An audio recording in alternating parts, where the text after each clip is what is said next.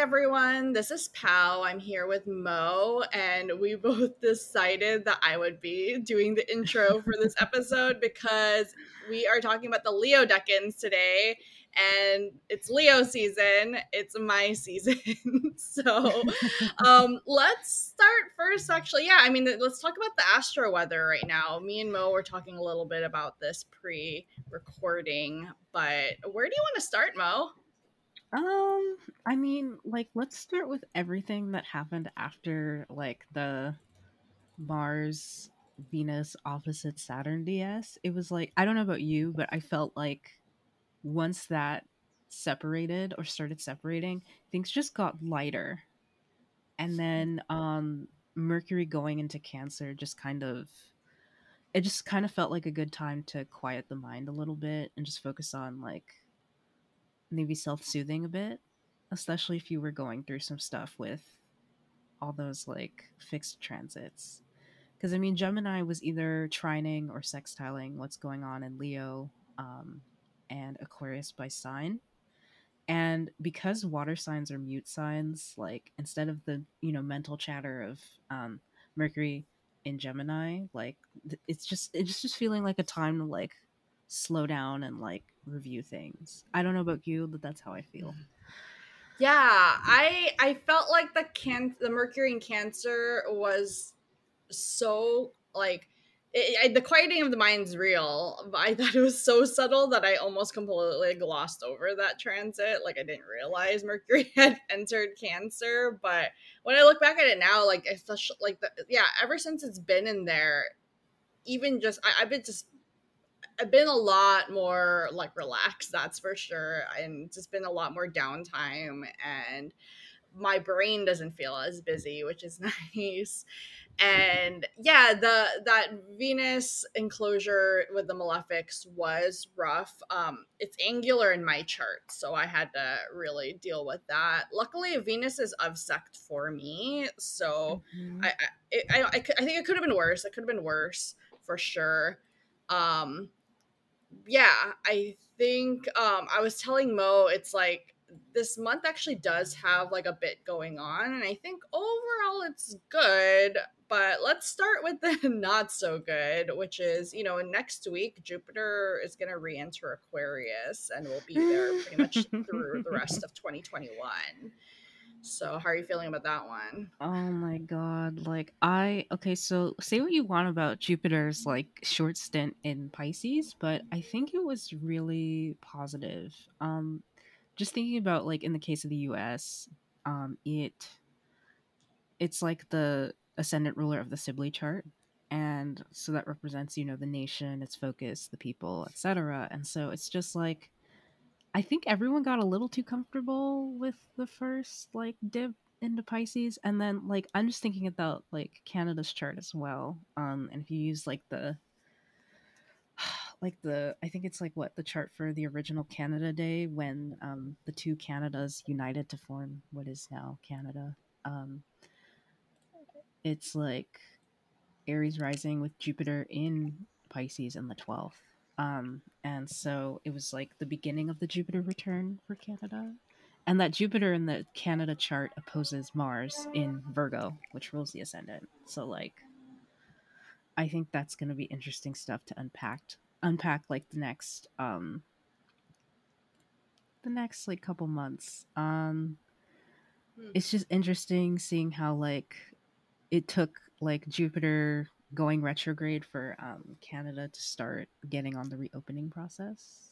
Whereas, like, the second the ingress happened, the US was like, okay, no more masks. Like, and it's like, guys, you haven't even fully vaccinated half your population. Like, a lot of people are walking around unvaccinated right now. Um, whereas, like, people were clowning Canada for not having enough people vaccinated, but like, within that whole um, Jupiter and Pisces stretch, we went from only having like 10% with at least one vaccine or 20% with one vaccine to like almost 80% of the population has Jeez. one vaccine and just about 50% is fully vaccinated.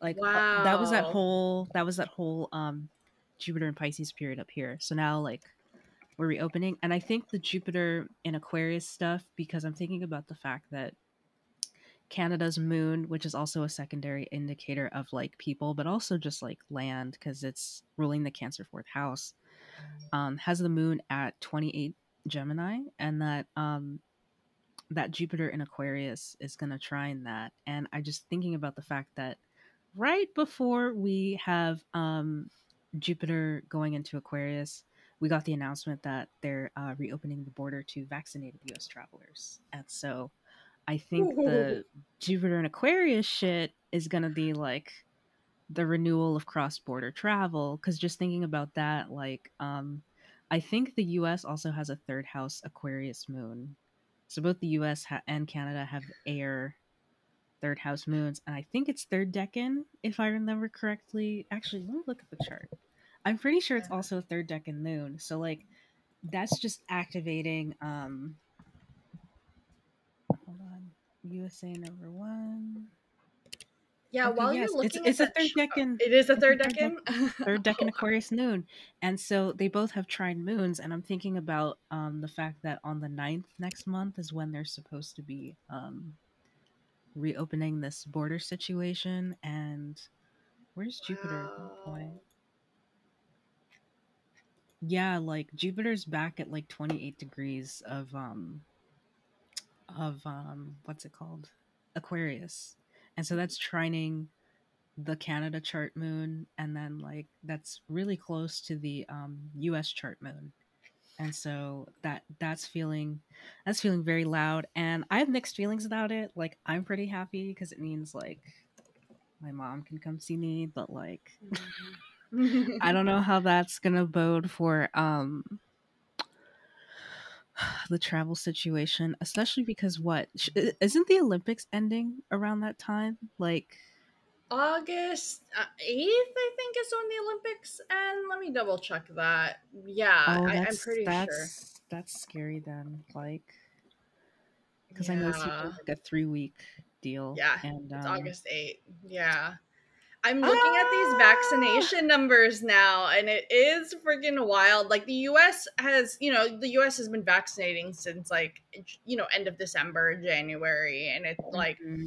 Really started to rise like dramatically around like it's like you know March, February, March, April. But yeah, it's so funny because as soon as the Jupiter Ingress hits, it really, I mean, the the numbers are going up. Vaccinations still are going up in the United States, but it really is starting to level off. And obviously, it, it, it it's going to hit a point where it levels off. But it's very oh, unfortunate yeah. that like like you you know you're just Canada is up at like 70 80 percent already. The U.S. has for the fully vaccinated numbers, like we are so close to 50%. We're at like 49%, and we're like just not freaking getting Oh there. God, It's like- so frustrating. which is strange because like when I was back uh back in uh what was it like end of May, early June, like everybody that I know is vaccinated. Like everybody that I was seeing in the US vaccinated. But like just to know that like about one every other American is like walking around like you know no vaccine just vibes is kind of um kind of scary a little bit. It is really scary. Yeah. Well, um, um, yeah. yeah. I think one more point on Jupiter and Pisces that I want to make was it, it was brief. Um, you know, for those of you who do electional, for me it was very fun to try to try to do elections amid but amidst you know like yeah Jupiter and Pisces was great, but we also had eclipse season. We also had Mercury retrograde. So. Mhm. Um, then Jupiter and then Saturn both went retrograde, so it was like it was kind of like a fun game of trying to find the best elections and try to make the most of Jupiter in Pisces. Yeah, and I will say, like, on the last note for like upcoming astro weather for the next like, mm, I guess month, like, it, it's a bit rough. Like, uh, basically until I would argue Mercury goes into Virgo. Like, yes, there's.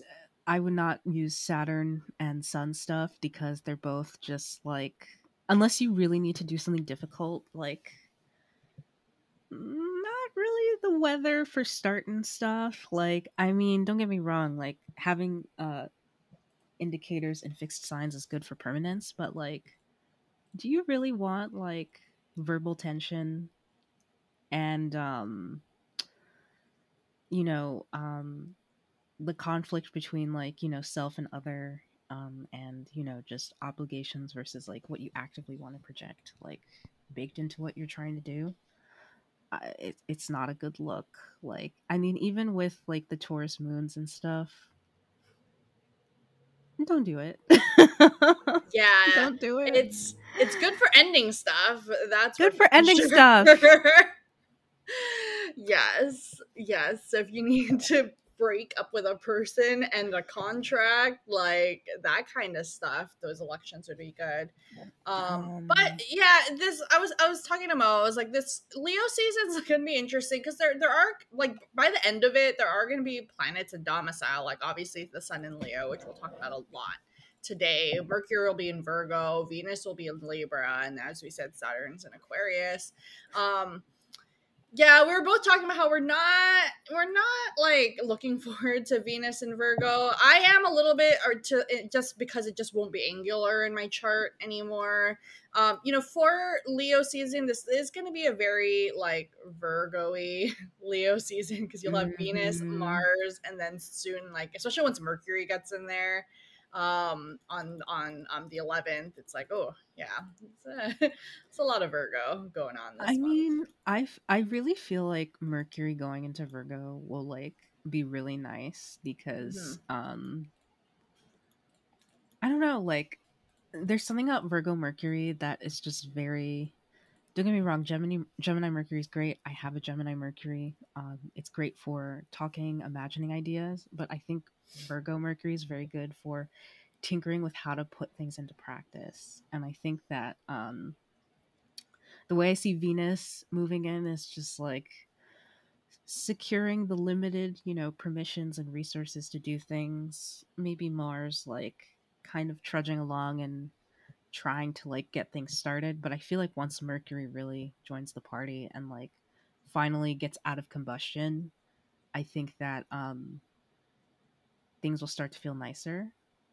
Plus, like by the time Mercury starts to approach its like conjunction with Mars and like eventually its exaltation degree in Virgo, because it's also exalted in Virgo. Um, you know, um, Venus does move into Libra, so I mean, the tail end of um, yeah, the very tail end of um, Leo season might be really nice because Venus finally, finally you know, moves into her other home. And, you know, we get this period of maybe like a week where we have like what, four planets in domicile or exaltation. So that that'll feel nice. Like mid August, the end of Leo season will feel really nice.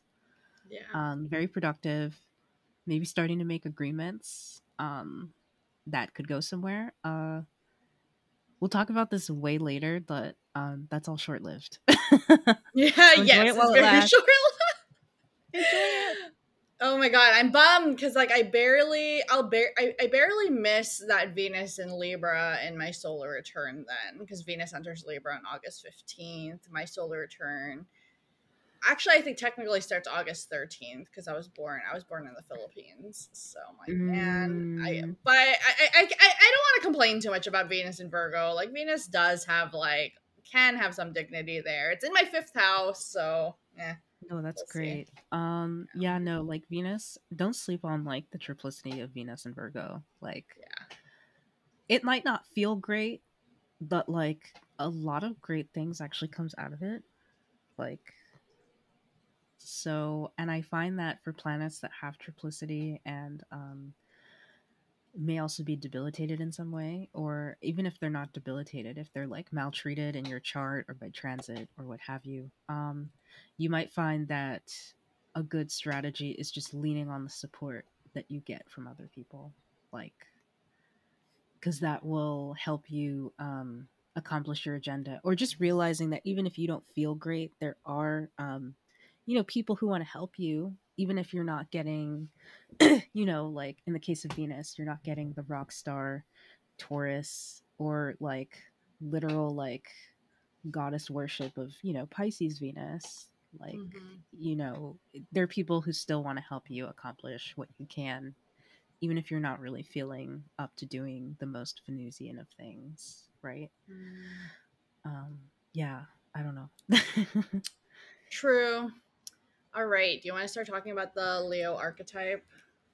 Oh my god. Um, I've been thinking about this all well, like all year actually, because I'm realizing we're now starting the second half of signs in our um, Decan series because we started with Aquarius. Mm-hmm. Um, so this is the beginning of the end of our Decan series. Um, and no, I don't say want, it like that. I just wanted to say that. I don't want it to be over either. I mean, it's been a good exercise to think about like the signs, the planets. Um, honestly, just going through, sitting with the Decans for like a year and some change, and like you know, also doing this um, journey with you, like incorporating it into my readings because I do a lot. Um, has really changed like my relationship to signs, um, and also tarot.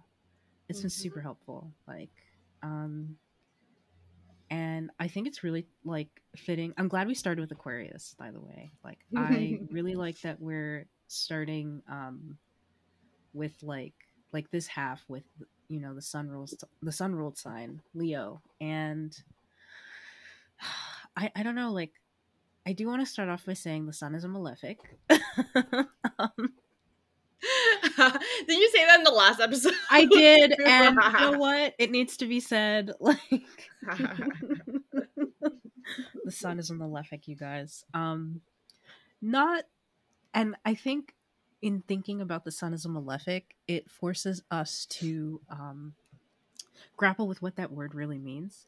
Because I know when people see malefic, they just think bad instead of thinking difficult, right?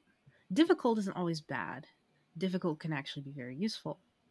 I mean, look at Saturn and Mars. They both represent like very necessary um, parts of our life. You know, Mars represents, you know, areas where we possibly need to be brave, areas where we need to like cause conflict, where we need to separate things to get something useful, or like even create distinctions if necessary. Um, Saturn wants us to create boundaries and rules and regulations so that, you know, we can function uh, yeah, and then the sun, you know, like I think people. Okay, the way I can make it the most simple is that when you go outside and there's the sun, you obviously don't want to stare into it because you will go blind, right? Um, if that doesn't convince you that the sun is a malefic, I don't know what else can. And um, you need help if you think you can just stare at the sun and be like, okay, no, you'll go blind. Mm-hmm. I don't know, like. Yeah, I you know as as someone who has three plan three or four planets in Leo and one of them's the sun, but all these other three are so close to Leo that they're considered I mean, two are considered combust. The one, Mars. I have. I, I will talk about this later, but I, yeah, I do have Mars in Leo's third decan. So because it's in its own dignity and its own bound, it would be technically considered in its chariot. But nonetheless, even even planets that would, if, if you ascribe to that, like planets that are still in their chariot are still invisible. And that is i think one of the parts of the malefic nature of the sun is the fact that it will make any planet that gets anywhere near it invisible. And when you think about astrology and I, don't want to go too much in the weeds on like you know why astrology work quote unquote works, but it has a lot to do with the transference of light that we receive here on Earth from these different planets, these different stars, mm-hmm. and um, so the fact that the sun will block other planets' rays from reaching us is, I, I, I would agree that's very malefic. I think the other thing that I find really interesting going back to yeah, it's kind of, you know, we're we're halfway around um we started the series with Aquarius. I thought it, it's very interesting that Aquarius and Leo are the only signs that don't have planets that exalt and then therefore also don't fall there. And mm. you know, Leo is the sun's domicile, so that means um Saturn because um the opposite sign is Aquarius, Saturn's in its detriment here and it does it did this made me like as i was preparing for this episode it made me reflect on the nature of sun and saturn more and i think the other thing Mhm. on while we're talking about the maleficence of the sun i i think both the sun and saturn can be very very totalitarian. Like where where the sun Oh, they don't want to co-rule with other planets like they literally don't want Uh-huh, anything else uh-huh. exalting there Oh And no. so, yeah, we have to I- talk about this. We have to talk about this some more. Like, okay, like I know like the one thing that, you know, pops like Astro did very well was characterizing like um Leo and Aquarius as the axis of like self and other Mhm. because um if we think about some of the keywords for the sun it's like the sun is thought of as like you know the intangible intellect that you know lights everything up right?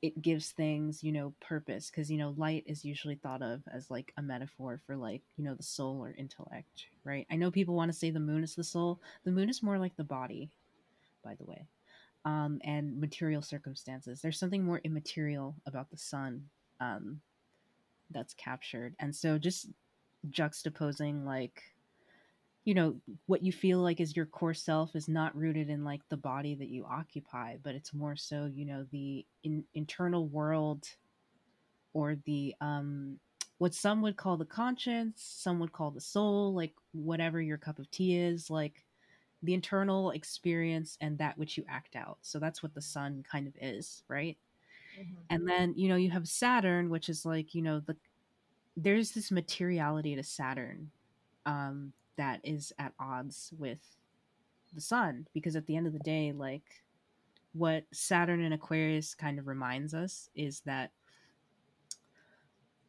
we're kind of cogs in a machine right we're all parts of something bigger and um sometimes the essence of what feels like a very individual or personal experience can be overstated, right? And so I think that um, Saturn and the Sun being diametrically opposed in that way, and I think this is why the traditional rulerships are great because a lot of people sleep on that diametrical opposition between the Sun and Saturn. They just act like it's not there. And it's very loud it's very not subtle. And I think it shows in the decans that um, the sun and saturn rule together like they're very difficult energies to um, hold at the same time. We saw that in the last decan of gemini. We'll probably see that in the first decan of leo and we'll revisit it again in the last decan of sag. Um, yeah. Yeah, I um I, yeah, when I think about like the Leo, you know, the the stereotypes, right? Of just like okay, um Leo at its worst being like very egotistical and self-centered and maybe even tyrannical, right? Like it, it, uh, s- thinking about it it- with this kind of this Sun Saturn opposition is very interesting in that like yeah, the sun absolutely can be the, like, and especially the sun Leo can be that absolute monarch, right? Like I, I think of like like Louis the Fourteen vibes, where he literally said, "I am the sun," and you know became this absolute monarch who really consolidated power around him and like controlled all the nobility, made them move, like literally like uproot and move into his palace. Mhm. Um, whereas, yeah, I mean, Saturn, Saturn, um, Saturn and Aquarius can be like that too. And I don't want to dig Aquarius too much in the Leo episode, but yeah, I, I feel like Saturn can be in Aquarius or Aquarius could be the same way, but it's more like instead of like you know an absolute ruler, it's more like like for those Star Trek nerds out there, it's like the Borg. Um, you know, it's like this hive mind, you know, right? Or you're just like Yeah. it's all about the collective and assimilation. Um, yeah. like whereas uh crap like there was this uh rob hand lecture or one version of his like um sect lecture and he talks about um he talks about some problematic person i think it might have been hitler actually having saturn in um leo Mhm. um and talking about how like even though saturn does have triplicity in leo like the problem with um so saturn having triplicity in leo meaning like there were enough people around to co-sign his agenda but like the detriment of saturn in leo piece is falsely assuming that your ego is the same thing as the needs of the collective.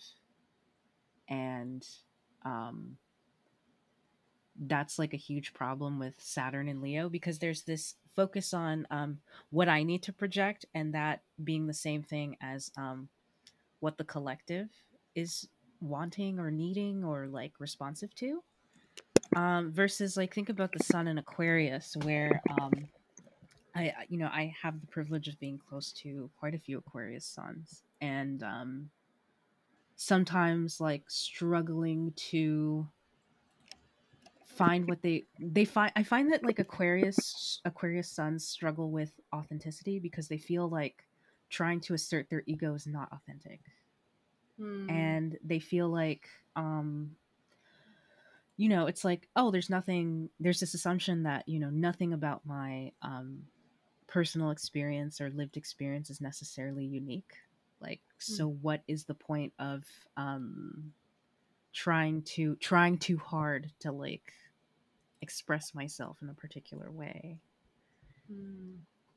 whereas saturn in leo is just like okay well i'm creating this. Why is no one interested? Like this is something that the collective needs like but in reality they're like projecting their own internal issues onto everyone else um, yeah. and what they want to project. Like so there's this weird um conflation of the two um I, I, yeah, I, I can't wait to talk about Saturn and Leo, especially when we go into like the first decan of Leo.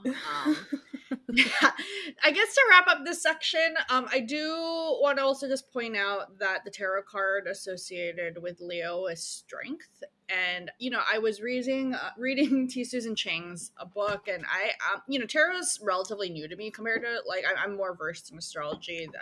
Like Mo said, this podcast has also been helping me. It's been helping me so much with not just my astrology practice, but especially my tarot practice. But I yeah, I learned while reading it. I also I didn't realize that this card is also sometimes called or referred to as lust, which I thought was Mhm. interesting, and that's something I'm still trying to unpack right now. But um, for as for the strength card, I mean, especially, for those who have the Rider-Waite deck, like the card literally has a lion on it. Like it's it's the Leo card, um, and you know the significations of being fueled by that fire within. Right, I do think that is Mhm. something that a lot of Leo placements, especially Leo suns, will grapple with. Is trying to figure out like and, and mistaking ex- i think the struggle is more so like mistaking that external validation as that what that fuel for you when really yeah it needs to you need to find that within so, Yeah, no, for sure. And I'm thinking about the fact that Leo is fixed fire. It's not like Aries, which like needs to like burn something down, start something new. It's not um mutable fire like Sagittarius, which is looking for new, you know, comets to ride somewhere, right? Um, this is all about, you know, finding that thing within you that's motivating, but also learning how to channel that appropriately. Um, which is a huge narrative in the strength card um, as a major. yeah Um, so yeah, like I don't know. Um, I mean, uh, let's see. Oh, I didn't do like one of my like annoying things about stereotype busting for signs. do it um, I think people saying that Leos are self-absorbed is wrong. Um, I think what a lot of people mistake about um, Leo energy is just like the need to, um, you know, find a passion or like having. It's like people who have this like passion or light inside them that just needs to be expressed, and you know, people gravitate to that. People just do. Like at the end of the day, people do want warmth, right? And that's what the sun provides. It provides warmth. It provides nutrients. It provides like the basis for literally living. um, and I feel like people who struggle with that energy, um, I understand, but like, it, it's just how it is. Um, and then, but the reason that the sun is a malefic is that you can only experience its benefits if you're not in such close proximity to it. The closer you get, the more you get burned up, which is, I mean, great for the sun. It's not great for the other planets or you. Um, Mhm. So you know, stay in close enough proximity to benefit from, you know, the warmth and the insight and also being seen because what the sun does is like at the end of the day it's providing the light that you know is reflected by you know all the planets but most notably the moon um for us to see but like again if you're too close like it's not going to be seen and it's just going to become about the sun. So i'm not saying oh my god don't be friends with leos but it's just like this is also like a metaphor for like not trying to kiss too much ass like it doesn't reflect good on you like you it's good to be associated with people who command that kind of attention but when you're trying too hard to be close like you're never going to be seen that way so like th- just just food for thought Mm.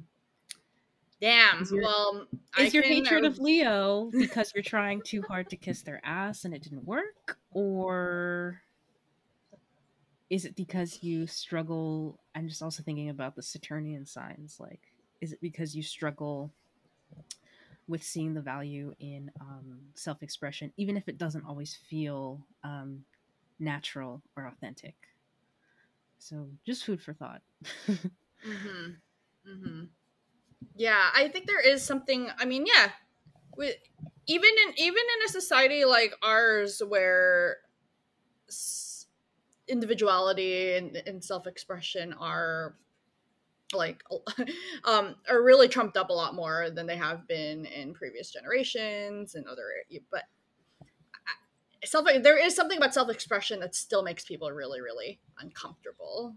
Mhm. and i i do find that really interesting. And so i do i do think a lot of the leo hate is unwarranted for sure. I think it, it tends to often reflect people's own uncomfortability with that kind of Mhm. self-expression Mhm. um i think it's very funny that self-expression can be really conflated with um you know like egotist like you know oh you're like being really egotistical or self-centered or um, you know you're really kind of hyping yourself up when actually i really find that leos um, many leos can really really excel like not just in expressing the good parts of them but also really the vulnerable and not so pretty sides of them as well i think i have some good examples with that Yeah, no, I have a lot of um interesting examples. Oh, finally, before we jump in, is that as we go through this half of the decans, like I'm thinking of the fact that if you think about Cancer and uh, Leo as archetypes, they're usually associated with monarchs in some way. Whereas, like um, the Saturnian signs, uh, Capricorn and Aquarius, are like you know the undifferentiated collective or like people who are not um, often elevated. And so as we work our way back towards capricorn which will be our um, last sign in the series uh, you'll probably like just something to keep in your mind like when you're listening to these. And then even just as we go through the examples like some of it might show up a lot Great. So, do you want to jump into Leo 1 then? Oh god, Leo one. Uh this decan. This freaking decan. Uh, where do we start with Leo one?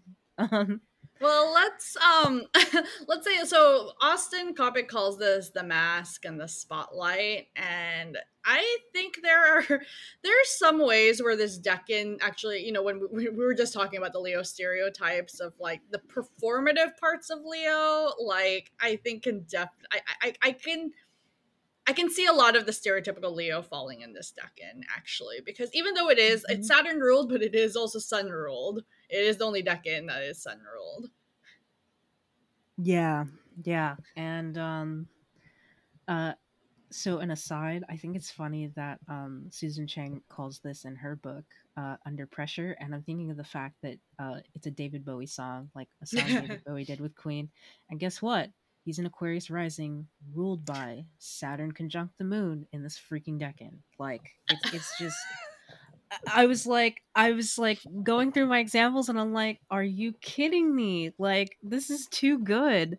Like, it's too on the nose. Um, yeah, no, I agree with you, pal. Like, this is definitely like the most just like if you think about Aquarius 1, right? Like, you know, the typical, like, the stereotypical, oh, I'm a rebel, like, oh, I need to do things differently. Like, this Decan is arguably like the most Leo. Like, if you think of all the Leo stereotypes, it's this one.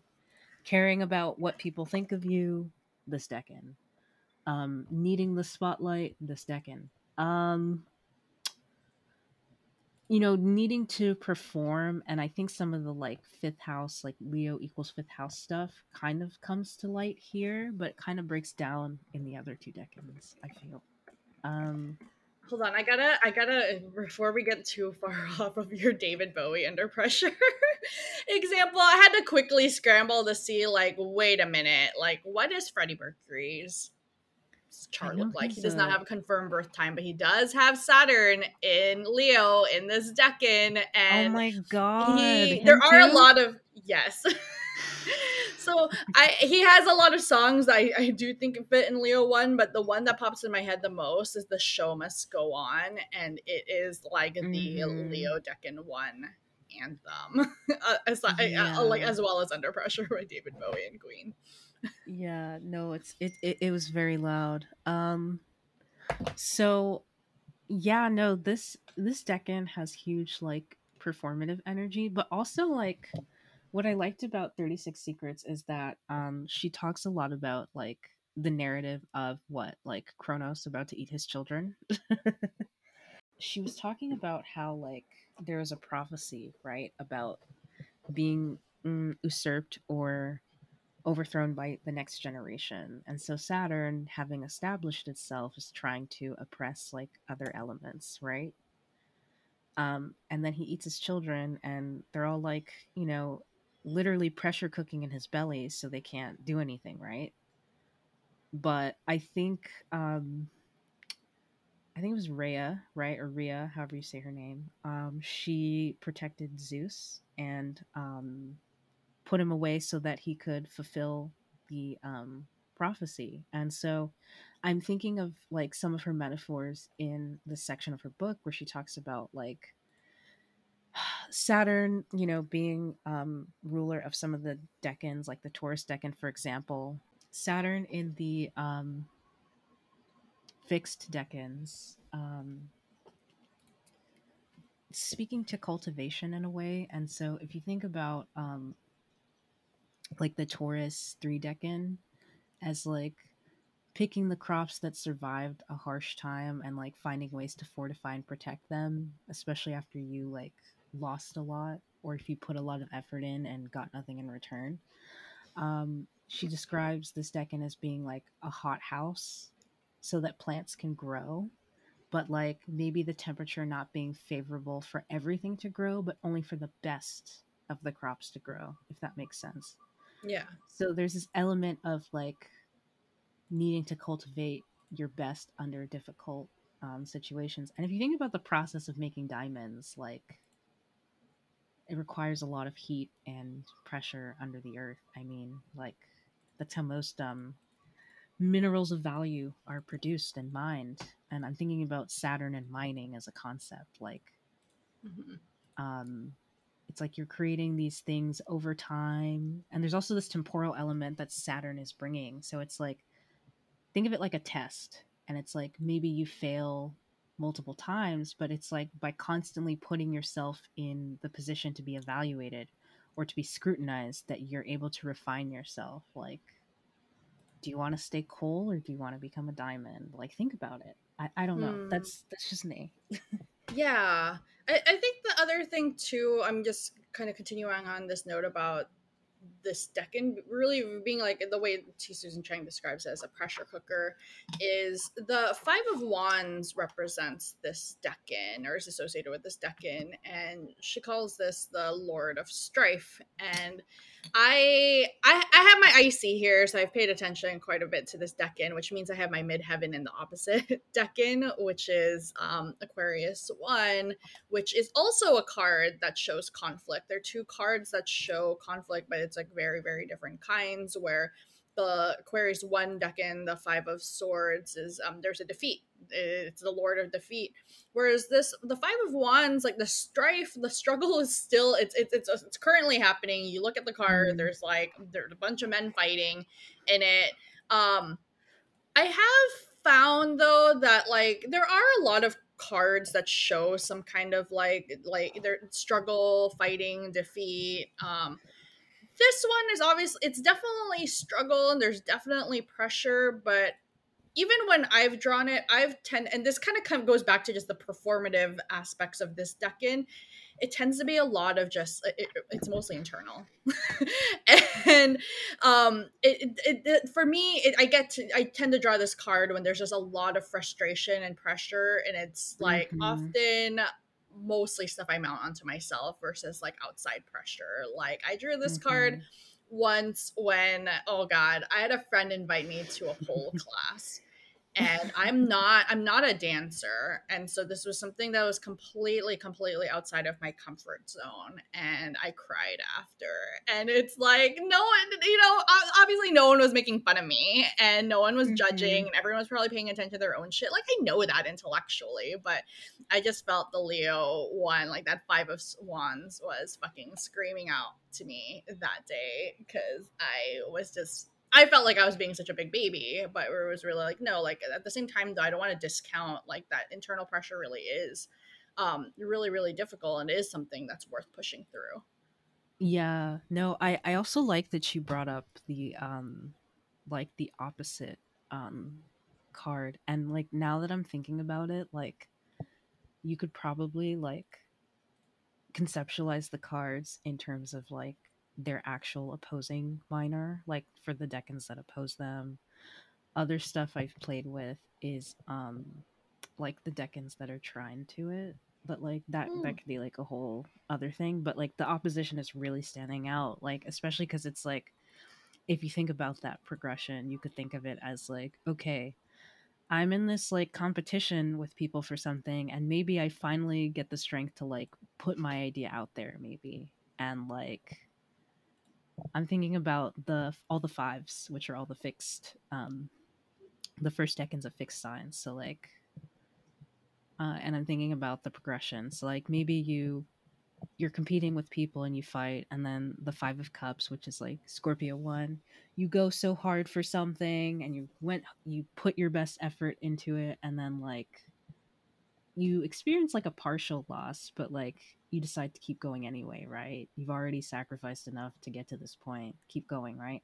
And then you get to the um you get to the um five of swords position and it's like okay i'm putting what i think is going to be my best idea out there and maybe it gets rejected by other people and maybe elements of that card representing like the resentment or isolation you feel because people don't understand your vision or what you're trying to put out there you know like and then finally the five of um pentacles which is you know that first decan of taurus like the anxiety you feel about even getting back on the horse and like starting to put things into motion. Like i don't know just thinking about that whole journey is um very loud.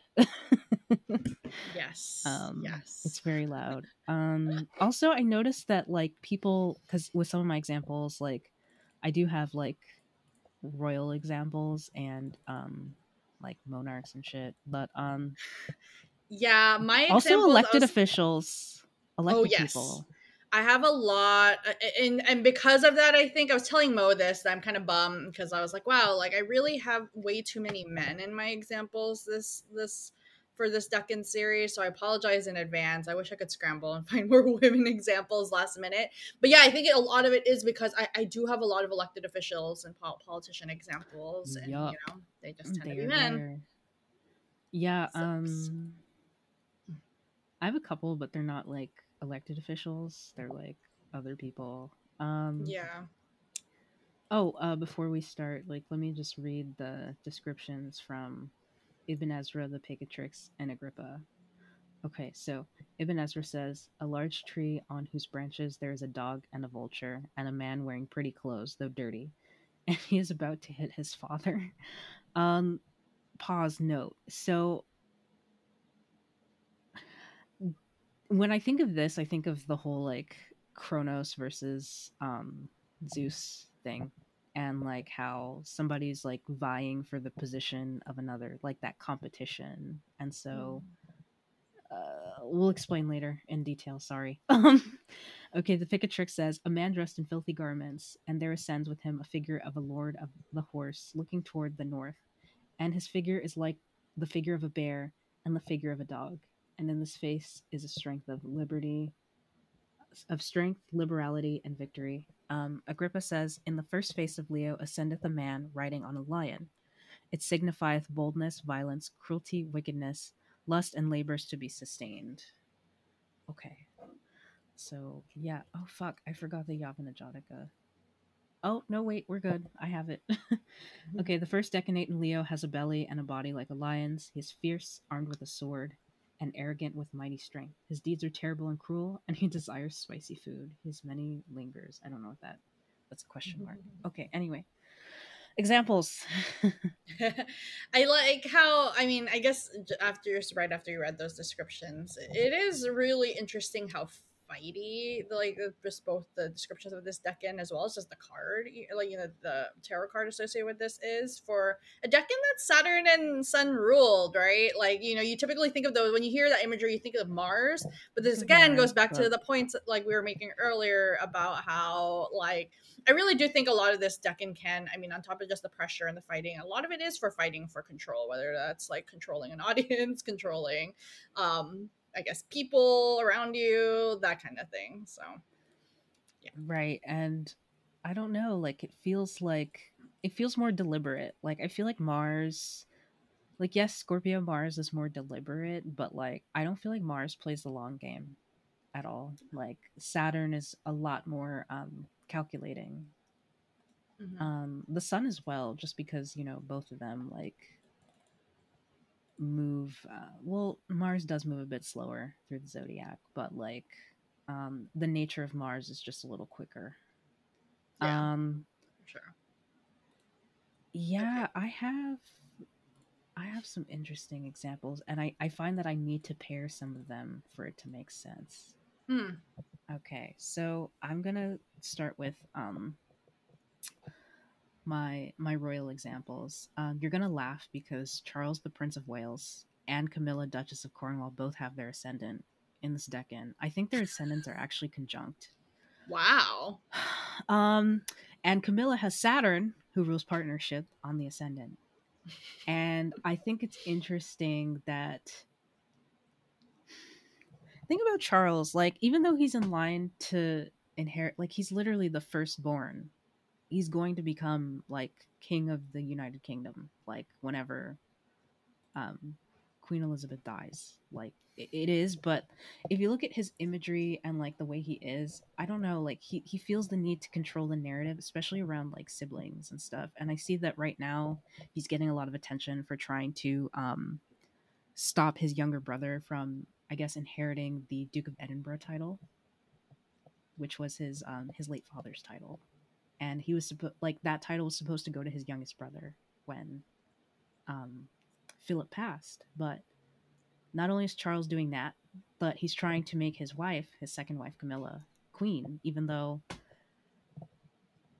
she can't be queen for whatever like weird rules there are. Um, and you know that title would have gone to Diana. And I'm just thinking about the fact that Camilla has her Saturn here, who represents Charles, by the way, because that's her spouse. And um, how both of them seem to be committed to like I guess making Camilla palatable and like whatnot because I mean they did have an affair and it wasn't like well received by the public. Um, Charles is not popular um, for good reason. Um, and just seeing the fact that these two have this and like Charles is that person in her chart was very loud to me. And it's just like this person who is already like in line to like take on their parents' role is like trying to like trying so hard to be liked and trying so hard to like um you know command attention and things like that. But he's like doing things that are not making him well liked by people. I don't know. Like that that mm. was very not subtle to me. Yeah. Um, yeah. I have a I I also have a pretty good Leo ascendant example in this decan, and it's Pablo Picasso. And Okay. Okay. yeah, yeah, he and that so that ascendant's ruled by a Scorpio sun in the fourth house, and Oh I thought it was a good example.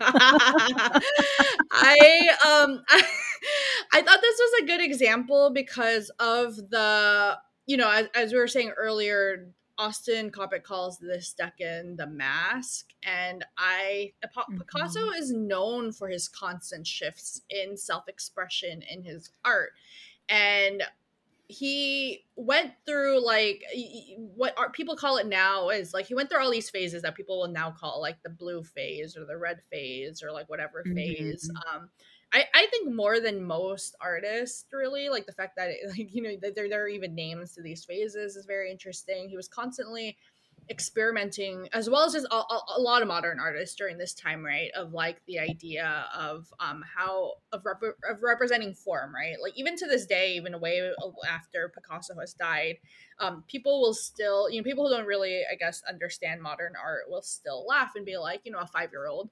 paint this but i think what him and a lot of artists were really trying to explore is like something doesn't have to like perfectly you know like photographically look like something to be able to signify a thing.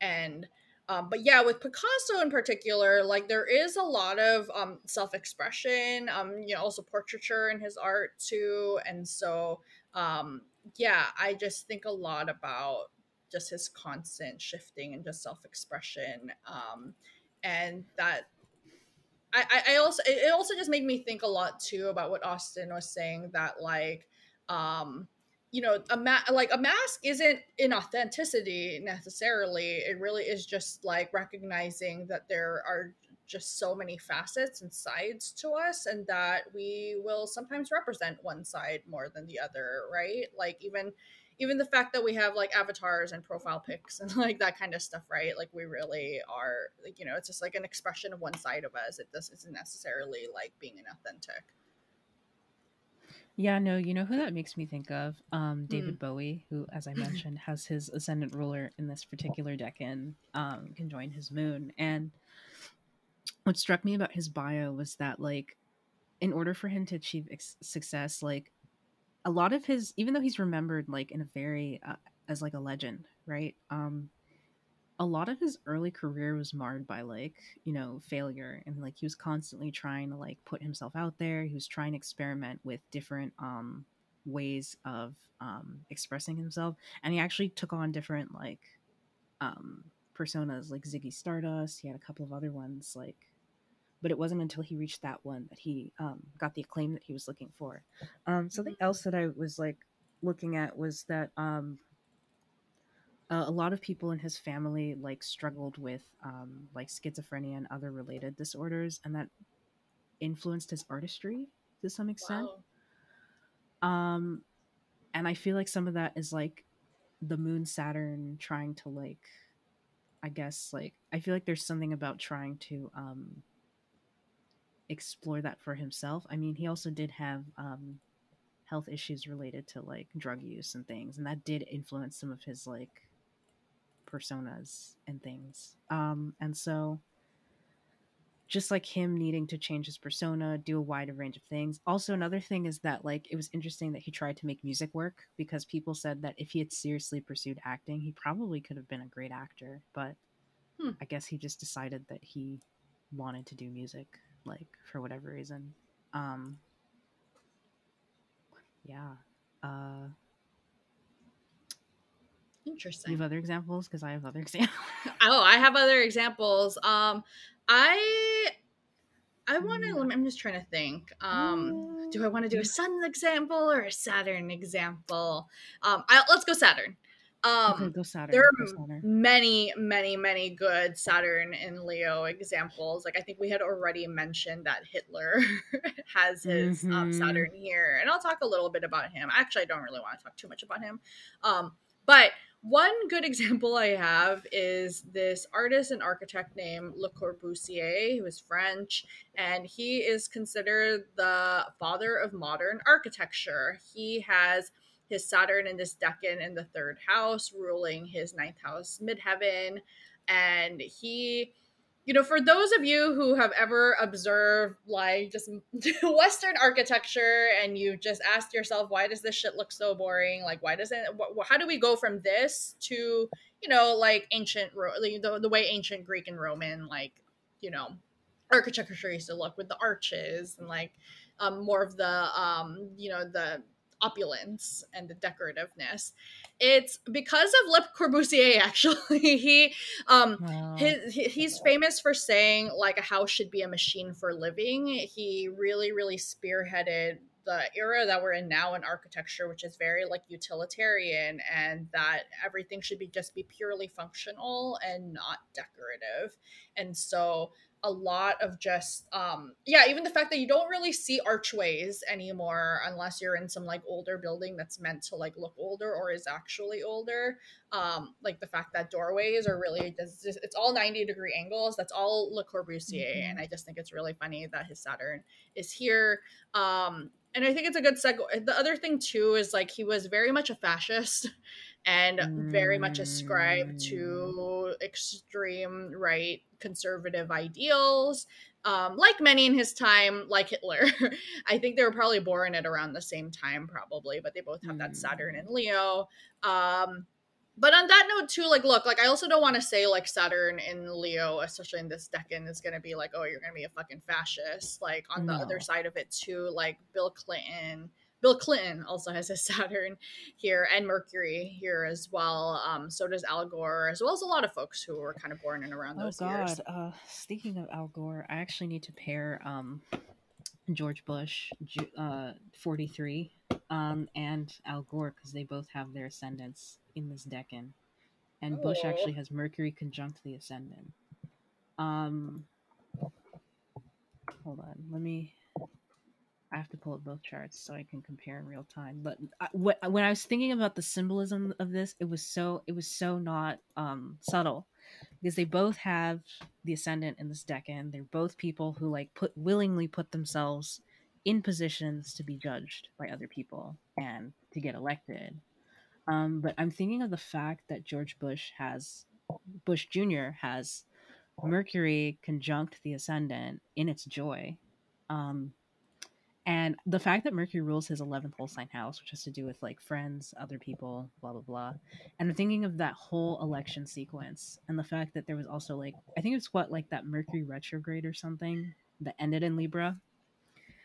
But anyway, like there's this whole sequence of how Mercury came in and intervened in his favor because even though Gore won the popular vote, he didn't win the electoral vote. And apparently there was potential like glitching and cheating going on in Florida. and this made me think of like, wow, Mercury and Joy comes and saves the day. Like yeah, that's really fast. I'm, I'm looking up the charts now. That is really, really oh freaking fascinating. Because when you look they at have the same chart, chart, they do have they the, have same, the chart. same chart. Like it's but crazy. it's funny because it's funny because when you look at the Al Gore chart, though, it's like, oh, you you see that his Leo ascendant, and all of his other Leo placements are ruled by this Sun and Aries and its joy and exaltation. His midheaven's mm-hmm. also this ninth house, and that's so. It's really fucking funny to me because it's like, yeah on literally on paper as well as just like uh, astrologically like Al Gore really should be winning. Like he really fucking won. But that Mercury really fucking clinched it for that George Mercury W Bush. through. Like holy crap that Mercury came through in clutch. Like seriously. Um I think also for the fact that I'm also thinking about like I mean, we should have used Bush for the cancer episode because he's got Saturn and Joy. God, yeah. I'm thinking good. about think about the fact that Trump also has Saturn and Joy at similar degrees. Um, and apparently, like you know, he had intervention of some kind help him get elected. Uh, I'm thinking about Saturn being um, Saturn just being a major triplicity lord of like all three um, houses of relationship for both Bush and Trump. Like just the fact that foreign like meddling was even suspected to be like important in them getting elected was pretty that's pretty on brand for Saturn and Joy in its terms, Mhm. by the way, in the freaking 12th. Like, so yeah, no, this to me was like, don't sleep on Saturn and Joy. And then for the fact that both have like, um, first house stelliums of some kind in Leo, like both uh, Bush and Bush Jr. and Gore. Um, I think also like Gore having both malefics in the first house uh, probably wasn't helping at all. Um, and then you know Bush having Venus there in the third decan, which we can talk about later, like seems to be very um, influential in some way. Like I don't know, it's like don't don't sleep on it. Oh my god. Yeah, we could do a Yeah. whole episode just on freaking this as well as like the more It- recent election. We should. We should we should think about that. We should, we should totally. Oh, it, it was too good not to bring up. I was like, wow. yeah. We could talk. uh, Yeah, I mean, now I'm, I'm just looking at Al Gore's chart. He's I, I didn't have him listed as an example for anything, but now I'm looking and I'm just like, oh, he also has like he has Leo two placements as well, so we could talk about. Yes, and Leo yeah. too. We're, we're gonna talk about Leo too because, uh, mm.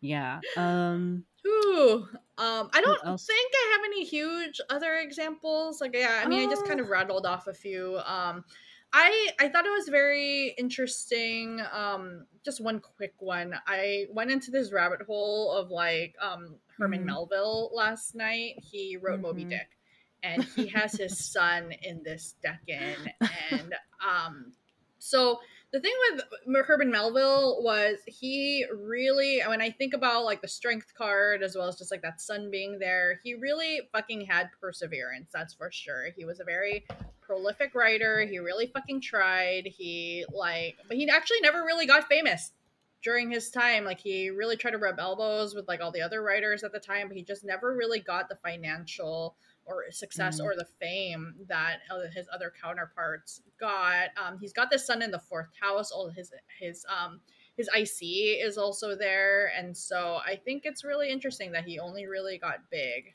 after he died. Um, but Yeah. that must you know I'm just thinking of that sun in that first decan, like that must have that must have been a blow for him. Yeah. Yeah. No. Um. I have like three other. Well, I have four examples I could rattle off. Um. So one is like Meghan, Duchess of Sussex. She has Mercury conjunct her no- North Node here. Uh, I think it's telling that Mercury rules like the third house, but also the twelfth, and people are obsessed with her every move and like whether it's like to praise her fashion sense or to like criticize like her the way she makes money. Um, people are obsessed with her. Um, also think about the fact that she had a heavily monetized um, lifestyle blog. Uh, and I also think about the fact that Mercury rules her um, lot of fortune, uh, which is in the Gemini 12th. Hmm. And so just this idea that um, Mercury is, you know, third from fortune, there's this need to like put herself in environments where she's like scrutinized, especially like I don't know, there's this element of like wanting to belong to communities that shows up in her chart that might not be like the most accepting of her. Like that's a theme that's there. Mm. Um I don't know, but like she's also a good Leo 2 example because she has the sun there. Um let's see, da, da, da, Jackie Kennedy Onassis, like she has her eighth house ruler conjunct the sun. Hmm. So it's Mercury in the 10th. And I think Mercury's retrograde in her chart. Um and you know like part of what shaped her public like reputation was you know having to live through the assassination of her spouse um but then also her marrying this um so she married a rich like millionaire billionaire guy who she was friends with Hmm. partly because she was paranoid that something bad was going to happen to her kids and she mostly did it for security um and like don't get me wrong it like gave her a lot of wealth and stuff but at the end she didn't end up like she had to forfeit like most of her claims to his estate um through a settlement with like one of his um kid i think his only child who was like his only surviving heir. Um steven spielberg who has the second house saturn ruling the sixth and seventh house. So he's actually known for having one of the most extensive divorce settlements ever. And I think that's like a huge like it's weird how like he's known for having a lot of money, but that's also like a huge thing, like that he's always going to be talked about or remembered for. Um, and then, um, I found that when I was reading his bio, like there was a struggle that he had between creating meaningful work he wanted to do, but also doing well received work with other people that he really didn't like. And unfortunately, mm. like part of the reason he got so successful was because he had to collaborate with other people. Like doing it on his own, like no, like there was a period of time where he struggled to get his own like creations made because no one wanted to give him money. And like I think Saturn no, Saturn rules his eighth house. Why did I say sixth? I meant seventh and eighth. So like you know, needing other people's money and support has been a huge part of like his success, but like it was also something that like was really hard for him in the beginning with his um film career.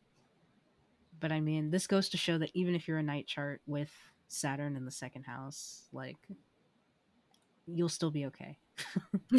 He's not hurting. He's not hurting at all. uh, last example is Gianni Versace, who's got his 10th house uh, Saturn in this decan. I think it's interesting that, you know, his mom was a dressmaker and he did an apprenticeship with her before he decided to do fashion design. And something that was interesting about him was that he was really proud of his um, particular um, culture. He comes from the um, Calabria part of Italy, which does have elements of like Greek architecture and like mythology that's like baked into the culture of the region, and that hmm. influenced mm. a lot of his art and his design. Um, and so, what was interesting about his approach to design as well was that everybody was kind of doing like plain, um, muted colors, but he decided to combine like classical elements with bold colors and like Andy Warhol type type um, like drawings and art. And another thing is that like he actually centered like knowing a lots of famous people in um his fashion shows. So he was the first like designer to act actively invite famous people and make them sit front row in fashion shows because no one was doing that before he did. Um, wow. He obviously like Saturn rules siblings, and so his siblings taking over his legacy after death, especially Donatella, was um, huge. And then he actually did a lot of stage like so the stage production part of like that saturn is also really loud because he actually did a lot of stage production for theaters and for concerts and stuff. So like he did like the stage design and costume design for like one of michael jackson's concerts for example like so i thought that was pretty pretty loud. Yeah um yeah Hmm. So that's that's I have other examples where I'm like, uh, no. hmm. Yeah, I I do not have any more examples, and I I, I love your examples because then, but then it also gets me down this rabbit hole of I just start looking at all these charts, and then like I'm looking at the Versace one, and um you know the thing with like i'm sure other people of color are like this too but like with filipinos especially it's like you know all the famous filipinos and the one every time i think of versace i think oh the guy who murdered versace was filipino. We'll we'll even claim the baddies too. Oh my god but I, yeah I know, this guy also has a confirmed birth time and i'm now yeah i gotta stop looking i gotta stop looking. But he, this guy actually has venus and leo in this decan but i don't know enough about him you're joking. Versace. Wait he's a timed birth chart? Yeah, this yeah, this guy who murdered Versace's name what house does rule? His um, let me let's see. So um, he's also a Taurus. Jeez, this guy's a Taurus moon and rising like me, but that Venus. So that Venus rules his sixth house and his um first house. Oh, oh my god, screaming. Anyway, maybe we'll, maybe we could do true. We could do true crime. like no, podcast should. episode one day too. we should. That would be fun. Keep that one in mind. Okay. Um. Okay, Leo two. Um, Leo two. So now we are on to the decans that are like double ruled by planets, and so this is one of them. This is a Jupiter Jupiter decan and it's Austin Coppock calls it the crown of laurels, which I think is very fitting. And the card, the tarot card associated with this is the six of wands, which sure enough is a man kind of on a horse on horseback, you know, parading, doing his like victory parade, and he's got he's with wearing crown of laurels. Crown. Yeah. Mhm. Yep. So Yeah. it's this one of you. you No, Mm. you go ahead. You go ahead. No, this Decan, like I I have a hard time with this one. Like I really do. Um Yeah, no, I you say something first because I'm I will because I actually like don't have a hard time with this deck and actually think it's like one of the more it's one of the more straightforward ones. Like yeah, it's it's it's okay, you had the struggles and the strife in the first decan of Leo and then now rises up a victor. Like there's always there's a winner, right? And so this guy is or you know whoever um it's it's it's the celebration now of like okay, I've won, I am now on top, I rule, but I I do think it's also a, little bit more complex than that too because I I like that um T Susan Chan um, Chang says you know she associates you know the, the phrase like uneasy lies the head that wears the crown with this decan Mhm. um there is also you know like being on top isn't all um you know rainbows and sunshine either. There is also just the fear and anxiety of like wait like you know how long is this going to last for?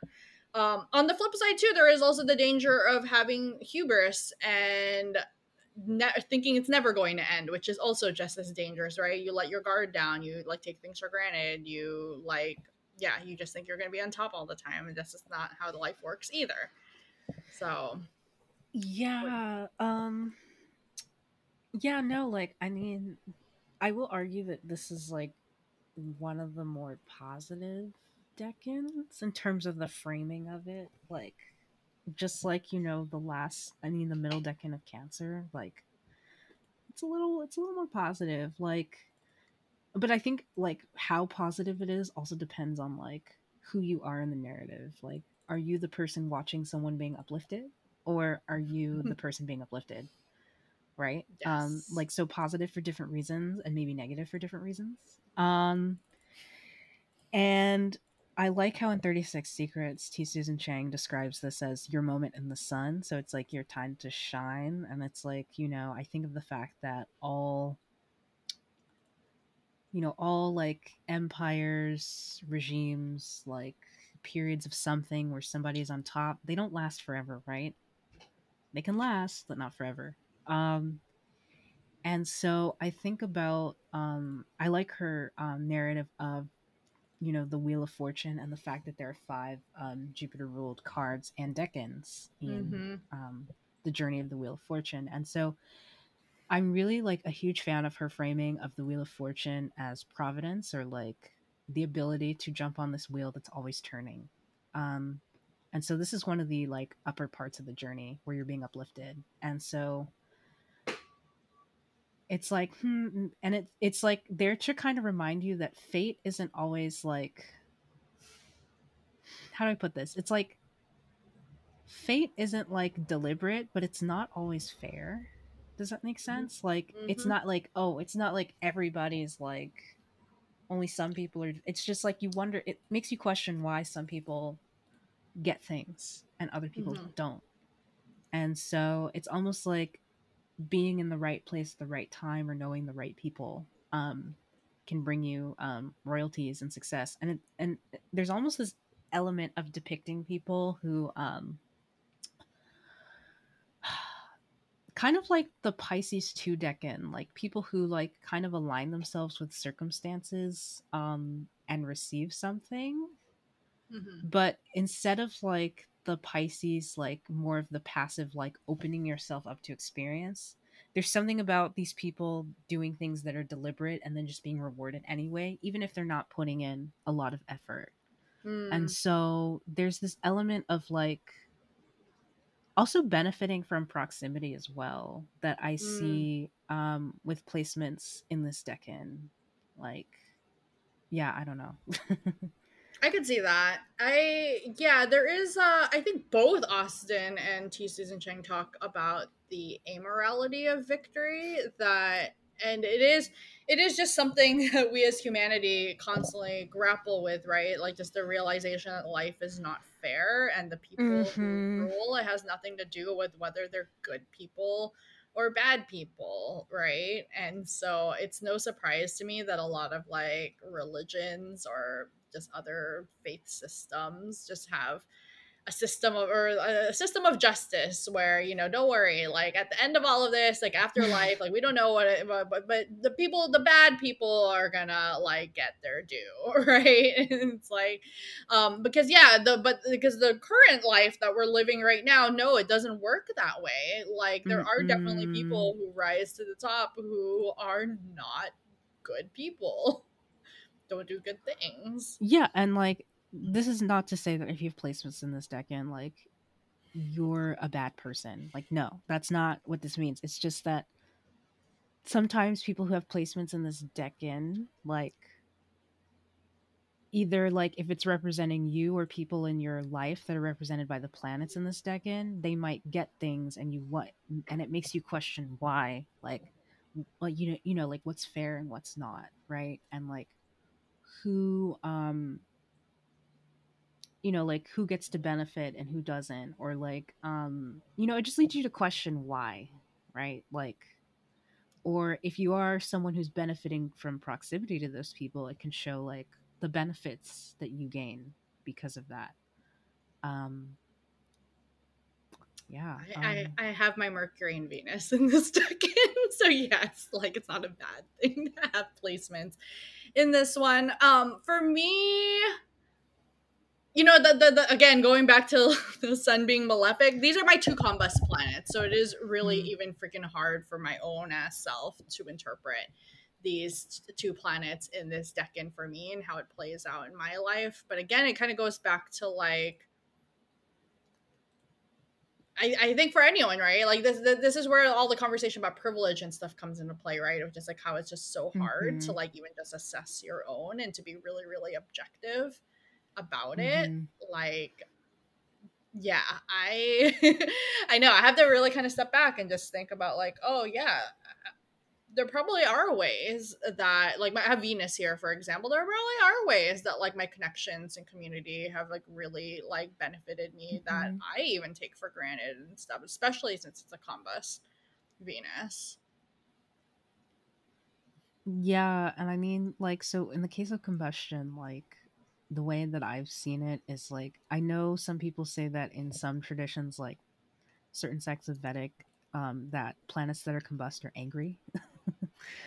um, and then uh, planets that are combust, it's like they also it's not good for the planet, but it's good for the sun. So the sun gains powers by like basically swallowing up the talents of whatever planet is next to it, right? And so thinking about like the sun ruling your fourth house like i don't know if there's like dynamics there like with parents or like even just people you live with or like your living situation where that all kind of gets like swallowed up maybe. Oh yeah that's why i live alone now. I, I thrive best when i live by myself i think. No yes. that's that's brilliant that's brilliant. Um Let's see. Okay, I'll i think there can. Oh, sorry. Oh. One more thing about this. Uh, on that note, even I think there can be. I think there can be a little bit of loneliness in this decan, right? Because that's the other thing about being on top is like yeah for it can be like who, who do you trust? Or um or even the distance that other people will put between you and themselves right? Because you're there. And so i've it's funny because when i've drawn the six of wands like i do think the six of wands is overall like a good card when you do draw it.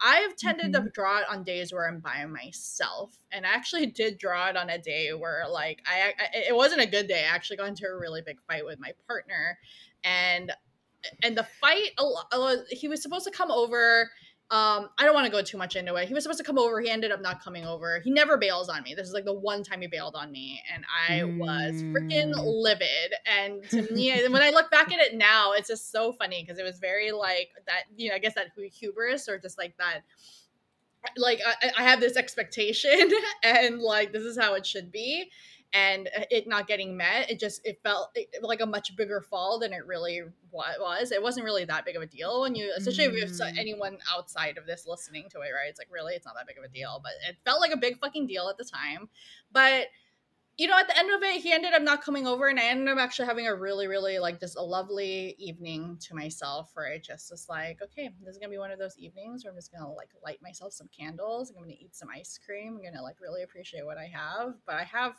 I have noticed when I do draw the Six of Wands, like there is, there Mhm. just tends to be like a lot of alone time associated with this card for Oh, me. it's interesting. And you know what? Now that I think about it, that makes sense because it's like when you are elevated above people, like it can be lonely, but there's also like equally this like loneliness, but also like this removal from people's problems, like because you're in a different you're in a different stratosphere, and like sometimes I wonder if people who have placements like the sun, for example, in this decan, um, when they talk about their own like issues or experiences, if like some of that like they end up commanding attention, but maybe like in ways that distract from other people's problems. Not to say that everybody doesn't have problems, but it's just like some people do have it worse.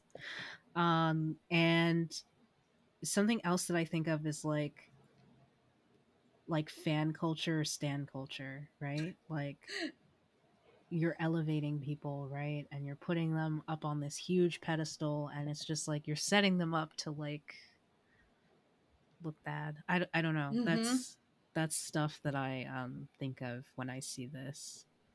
Yeah, I know. I think that's great. Did you want to read the descriptions of this and then we could jump into examples? Um, okay, so I've got Ibn Ezra, a man whose nostrils are fine. On his head, there is a shape of a crown of white myrtle and a bow in his hand. He is fierce like a lion in his anger, and he is wrapped in a cloak that looks like a lion. The Picatrix says there ascends in the face, second face of Leo, the image of a man with a crown of white myrtle on his head, and in his hand an arrow. And this is a face of beauty, a man ignorant and and common who will mount and ride a horse. And this is a face of war and bared swords.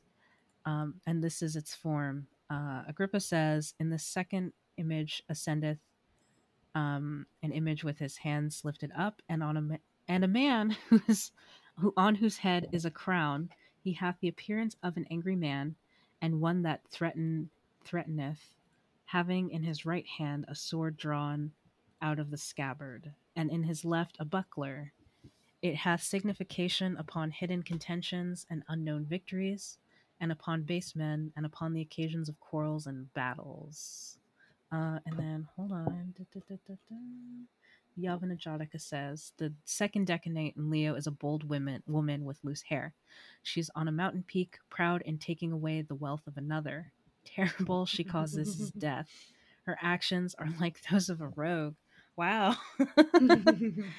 it's like low key, like, it's low key, like, mm, maybe the person who's winning didn't deserve to get here. like, uh, just thinking of some of my examples, because I'm thinking of two people in particular. I'm thinking of Barack Obama and I'm thinking of Meghan Markle, Duchess of Sussex. And I'm thinking about how, like, even though they're both pretty um, popular people, they're also equally polarizing people, right? Mhm. Um, because Obama has that sun uh, in the seventh. They were bo- both um, they're both August fourth birthdays, by the way. Um, so they're what twelve degree Leo suns, and um, so Obama has that ruling his seventh house, and I'm just thinking about his public image as a person. Mhm. Um, I, I don't know, like, I don't. It's not that he's not aware of people's problems because I think what got him elected actually was just having this like inspiring vision, right? But I'm also thinking about like maybe his relationship with other people in um, the Democratic Party because you know he's this newcomer that shows up and is just like elected in like almost a landslide like after only being a junior senator right like Yeah.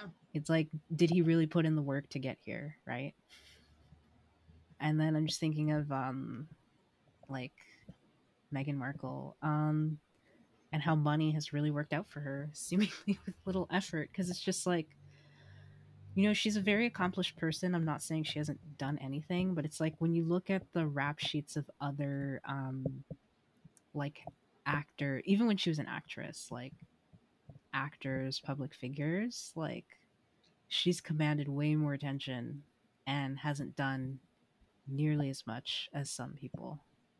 And so I do think of that.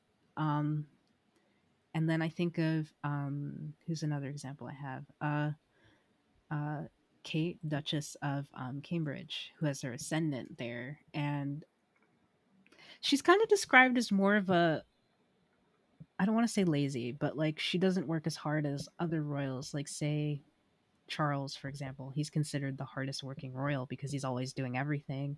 And I kind of think about the juxtaposition of like this particular decan of Leo versus the other two. Because I feel like the other two like work so hard.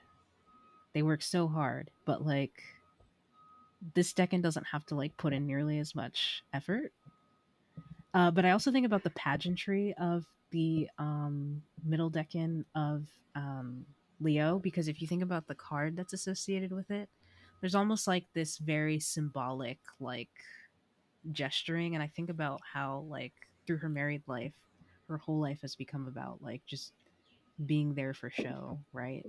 Mm-hmm, like, mm-hmm. I also think it's funny that like her ascendant is in the same decan as um Meghan's sun, and she's been trying to emulate Meghan ever since. Mm-hmm. Um, and then just going back to the pageantry piece, I'm thinking about um, Queen Elizabeth II, whose moon in the eighth ruled her husband, like because that's she has a Cancer descendant, and his whole role was like more um, performative. Like he didn't really, by virtue of marrying her, he didn't really have to do anything, but just like mm. be there, right? He just had yeah. to be there. Not saying that you know this dude didn't have a hard life. I think his ascendant is actually in this in this decan. I have to check because he's Leo rising as well, and Moon. So like, hold on, give me a second. I'm pretty sure. Yup, he's got his moon conjunct Neptune and the ascendant in this decan of Leo actually. So like the fact that that's straight up her husband is pretty loud. Like um so I mean, don't get me wrong, he actually served in the military and everything. Like he's done a lot of things, but again, a lot of it's performative gesture stuff, right? Mm. And I think some of that required him to deny his own like ability to pass on legacy to his children, which was a big deal for like a huge chunk of their marriage. Like, and it caused a lot of problems behind the scenes. So hmm. that's just stuff I think of. So, like, heavy is the head that wears the crown, right? Like, yes. I. Easy. Okay. So the, your Obama example made me think of Hillary Clinton's chart. Because she has Mars exactly conjoined the Pluto in this decan and you know here's a woman who i mean people probably i know there's just she is also very divisive a polarizing person right? And it's the fact that she's had two extremely unsuccessful runs for president but it was it was especially the rhetoric around her first run against when she was still trying to get the democratic nomination um you know it was, it was really coming down between her and obama um it was it, you know there were a lot of people who were saying that you know you were you, as you were saying right you're pointing out okay obama was this junior senator like did he really like mm-hmm. earn that mm-hmm. top spot um mm-hmm. a lot of people juxtapose that with hillary clinton as someone who actually had year, you know many many years of like being in political office and you know her her time as first lady she was very very active and so people were really kind of posing her as like, no, she absolutely like deserves this spot. She has the experience, blah blah blah, and the connections, and she's just a long time Democratic Party member and blah. Um, she obviously didn't win, and then she she's lost twice. She didn't win against Trump either. Um, I I know there's controversy around her birth time, and I have not looked into it enough where oh like I've even made a call on that. I'm I'm I bet it'll be fun to talk about her some more when we talk about the Scorpio decans because she's got that oh huge Scorpio still. God, listen. So I mean, if I had to guess what her ascendant is, um, I know people want to say Scorpio, but like, mm, that um 8 p.m. birth time, like that's floating around, which would give her like either a very very late Gemini rising or a very late a very early Cancer rising.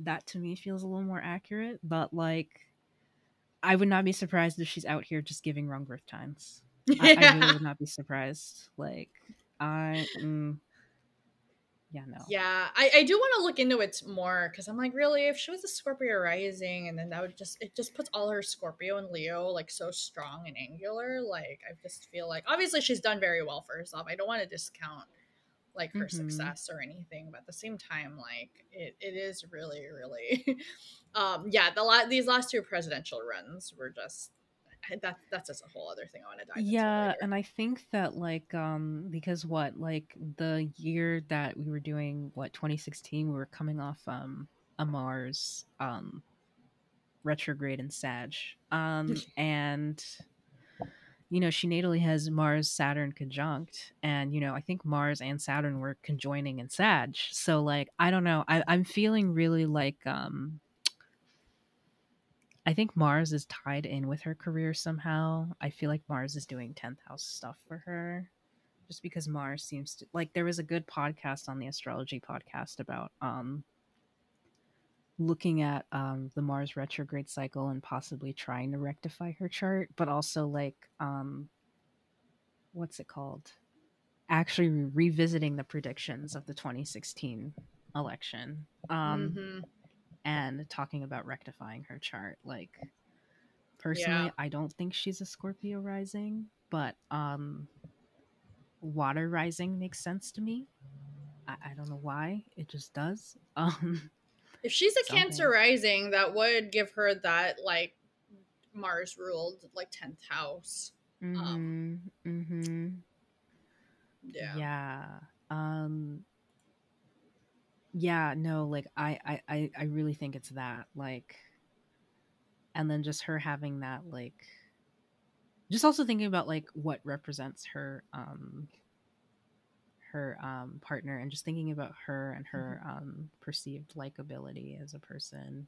I don't know somebody having like venus and is jupiter in sag by this point or is it in scorpio? It's in sag yeah, it's okay. at zero degrees. Say, I was about yeah. to say. Um, yeah, I don't know. And like the reason that I think Cancer Rising could work is because if she's early Cancer Rising, it would put her midheaven in Pisces, and that it'd be ruled by that Sag Jupiter.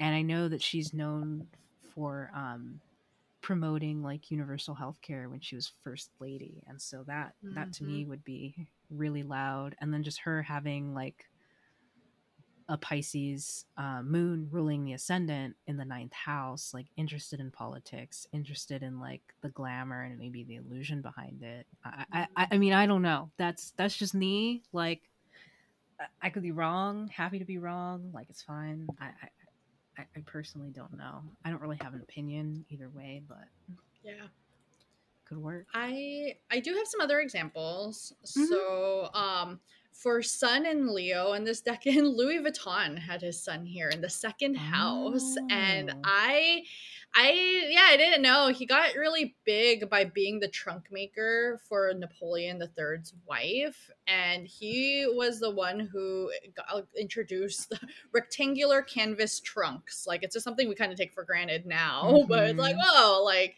um and then um as well as like pick proof proof locks um anyway. But i thought one of the interesting things in his biography is you know on this theme of like that leo 2 being like okay uneasy lies the head that wears a crown right? He was extremely successful while he was alive. He was like making a big name for himself. I mean that's a big fucking contract to like be working for napoleon iii's wife. Um yeah well the the Franco-Prussian War happened and completely destroyed his entire workshop, all of his tools, like fucking everything. Like he had to literally start all over. But he did. Mm. He fucking did it. And it's after that restart is when he came he restarted his brand and that's when he came out with his iconic logo that still is used today. Damn, that's impressive. No, I really like the the benefiting from proximity thing because like we have Whitney Houston who has like Sun and Venus conjunct in her sixth house, And so, like, obviously, she has a gorgeous voice, like, and she's pretty talented in her own right. And I'm thinking of the fact that um, these planets, uh, they're like trine her Jupiter and she's something else in Aries. I think it's Mars. Uh, let me pull up her chart real quick. Because she's Pisces rising. Yeah, Pisces rising ruled by Jupiter in Aries, which is trining that Sun Venus conjunction. Oh, it's the moon and Jupiter in Aries, which is really pretty. I like mm. that. Hmm. Um, unfortunately, she had Saturn opposing like the Sun and also Venus, yeah. um, which is not fun. But anyway, like I found it interesting that her mom is actually um, a pretty talented and like decorated uh, gospel singer in her own right, and her mom also um, i think she used to tour with elvis. She used to do backup singing for elvis. Like she's related to dionne warwick and um, she i think aretha franklin was like her honorary aunt godmother type figure. But anyway she had a lot of proximity to um, you know people who were in the entertainment world blah blah blah she would do performances with her mother and like i'm thinking of the fact that she got discovered because she was doing something with her mom and the only reason she couldn't take the contract was because her mom's like she's in high school. Like she still she still went on to be um pretty big anyway but i don't know i thought i thought it was pretty cool that she had all these um affiliations. Um yeah I I have another yeah I have a couple others. So I have a good um this you know this is a double Jupiter decan. So I have a good one for Jupiter and Leo and that's Pope John Paul II and okay. he's got this Jupiter in the 11th house where his midheaven is that midheaven's also in Leo too. And um, it's all ruled by this eighth house Taurus sun. And oh, I wow. um yeah when I just think of his Jupiter being here like he um, he really successfully upheld like you know like Catholic conservative ideals. Um, he you know, on Jupiter, right? Uh, you know, one of Jupiter's significations is expansion. One of the things he's known for is he beatified and canonized more people than any other pope in history. Like he was just like going off, just like um, canonizing like everyone. And then he himself, like after he had passed, um, the canonization process for him began one month after his death, when normally there's a five year waiting period. Like people were all quick to like canonize him um, he was also known as being one of the most well-traveled popes or world leaders. Um, even to even in today's standards and stuff, where it's so much easier to travel, but he he was constantly traveling. He was constantly like all over. Um, and yeah, I I thought that was a good example of just like that Jupiter in Leo. Um, it, it like you know in the eleventh house. Um, he yeah he was very very successful and he still to this day is like a very very beloved pope um but yeah i think people also really shouldn't forget that he was also very very conservative and he really like upheld that like you know the catholic church's like pro-life mm. stance and the fact that you know like priests shouldn't get married and like that kind of stuff so um my last example is um, Frederick Engels has his ascendant in this decan, and I you know, we've talked about Karl Marx in previous episodes, and I do think it's very interesting um, that he, yeah, he's got this Leo ascendant in this decan because, look, like Engels was famous um, in his own right, like at the time, and he co wrote like most of the books that Marx has his name. But even during his time, and especially now that they're both like long dead, um, Marx was like is and was like the most, the more famous of the two but it's interesting because Engels didn't really seem to mind very much, and actually was like he he he was the wealthier of the two, and he was constantly mm-hmm. bailing Marx out of Marx's constant financial issues, like between Marx's yeah. wife and like him. It was just like that was really the only reason why Marx was able to stay afloat, and it's interesting because I think to me my interpretation is like I think Engels just really genuinely believed in Marx's like intellect and work. Oh, and for sure. them two working together, like, um, it, it was going to be for the greater good, right? So again, like, I it just kind of just makes me think a lot about just like, yeah, Leo's not really like this self-centered like oh it's just all yeah, definitely not. And I think we should talk about Engels during the Sag episode because he's got Yes. that big ass Sag stellium, and then just seeing that like that Sun Saturn trine, um, because they're basically like writing partners, right? yeah Um, Yeah. like this dude was committed to Marx and his vision. They were like besties, like, and it, Yes. it, without Engels, we wouldn't have the Communist Manifesto, like, basically read and translated, like, and other works by Marx. It's because you know Engels took the time to preserve his friend's legacy that um we have this. So yeah i their yeah is to- interesting too. Like, wow, I'm just looking at it now. Like, they have really interesting synastry. Um, They do, they do. Like I think all of like Marx's Taurus would be in Engel's tenth house, right? Mhm. And I, um, yeah, I, we we will talk more about him in the Sag episode for sure. but just a preview of it. Um, I was reading in the wiki that um, Engel's life motto was "Take it easy." And jollity was his favorite virtue. oh my god! Yes, we have to talk about him in the You episode. You, you can't make cannot this make shit this up. shit up. Damn. um. I'm thinking like okay, I did want to talk about Al Gore and George W. Bush. Well, mostly Al Ooh. Gore because if you think of the seventh house as the ruler of open enemies, like right, and you're competing with people, right? So like Mars is conjoined Pluto and Saturn in this decan in his chart, and it's like okay, him getting defeated by an opponent who's like seemingly not worthy of the role, Bush. Um, is pretty loud in his chart like when you're looking at it so like what's interesting is that if you look at um gore's bio is that like reading it is like okay i'm reading about the star-studded like kid who's like kind of coasting through life like school was easy for me i was reasonably popular and like got into like harvard or whatever the hell. And um you know but then you get to these positions where you want to go for like the big power role and it's like you're outclassed by somebody who tries less hard than you. Like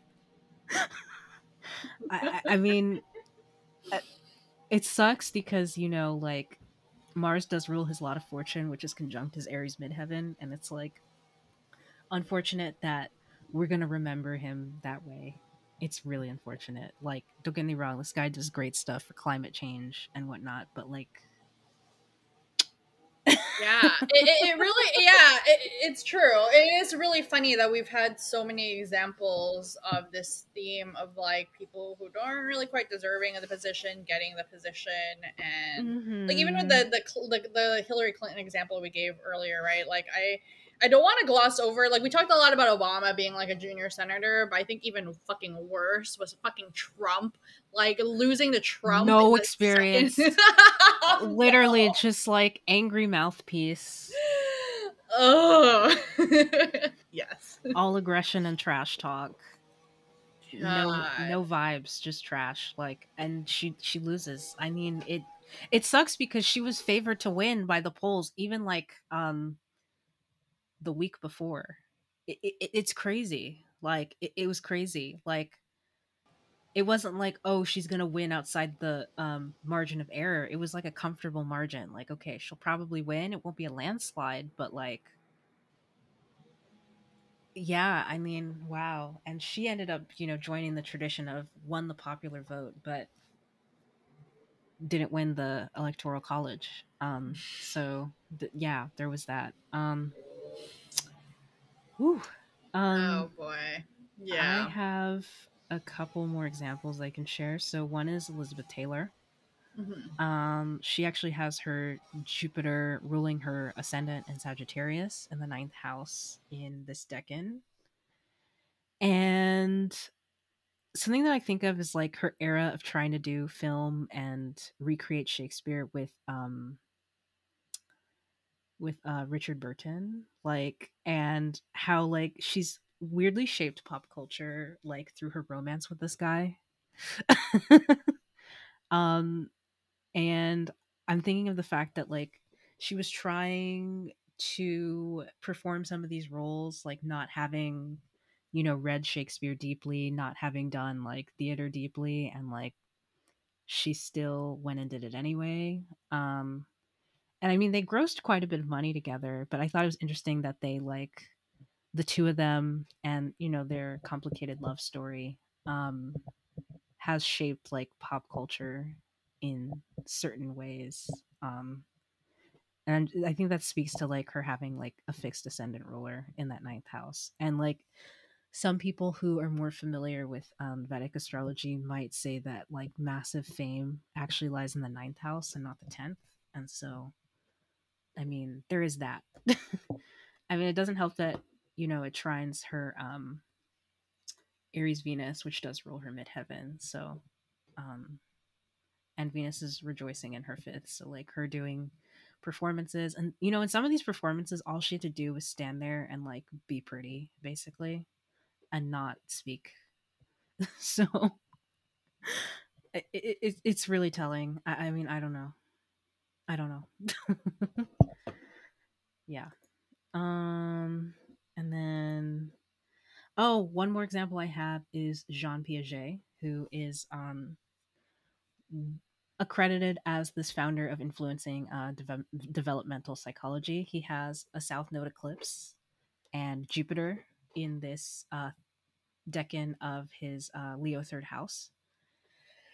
And so I think what happened was he had experience. Um, what's it called?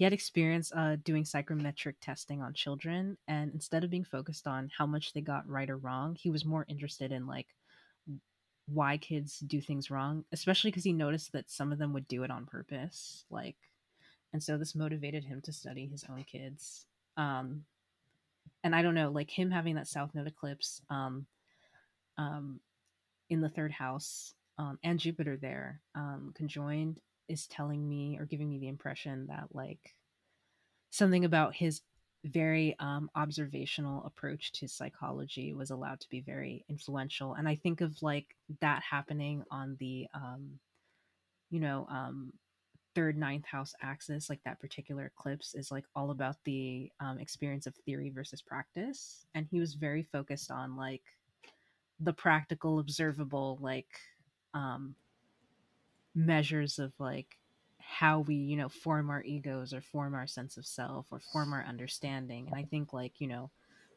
having a leo third house is very loud for that but like even more so that he has like the south node and jupiter like eclipsed there. Hmm. I don't know. Yeah. Yeah. I am i don't have any more examples actually uh, I don't either. I want to get to the the best decan. the best decan. All right, Leo decan three. This is another double plan, double ruled um, decan, but this one is double ruled by Mars. And Austin calls this the banner, and the card associated with this is the Seven of Wands, which is referred to as the Lord of Valor. And so it's a continuation of this story, right? We've gone through the first decan of Leo was like, okay, you're fighting for that control and that power. That second decan is like, you won, congratulations.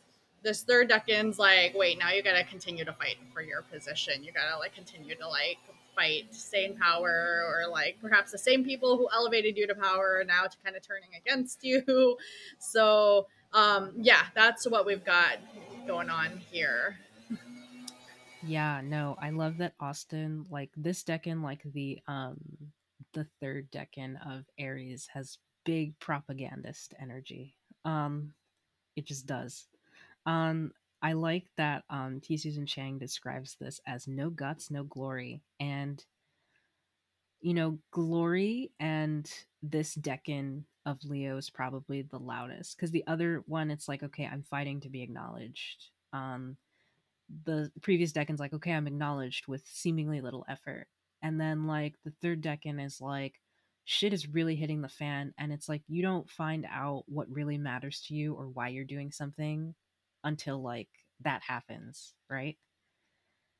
Uh, I like and I that. like and I like that she kind of describes it in terms of like what does she say? So her wording is something like the need to correct for the original sin committed in the five of wands part of the sequence is corrected in this decan and it's like yes you have the crown and you fought for it and you like have the position but it's like why do you want it? Why do you deserve it? Right? Um and i think like elements of this decan and its imagery like based on like I, I guess her like reading of it suggests that there are like two approaches to dealing with that. You can be like the rich king ignoring your demise, but you could also be like the underdog or unlikely person willing to risk it all to like achieve this sort of like immortal honor. It's like, you know, people might not like me or respect me, or maybe like I do have comfort or something, but it's like I'm giving that up to fight for something more important. You can either ignore that your kingdom is under siege, or you could give it all up and like fight for a cause.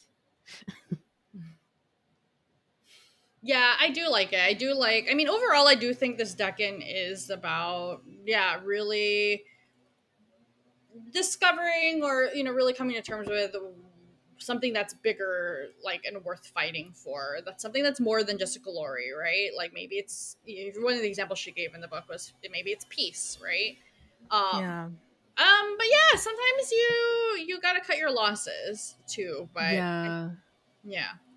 I'm thinking because like Austin says, like overcoming like the limitations of flesh to achieve great feats, and like I do wonder if like people.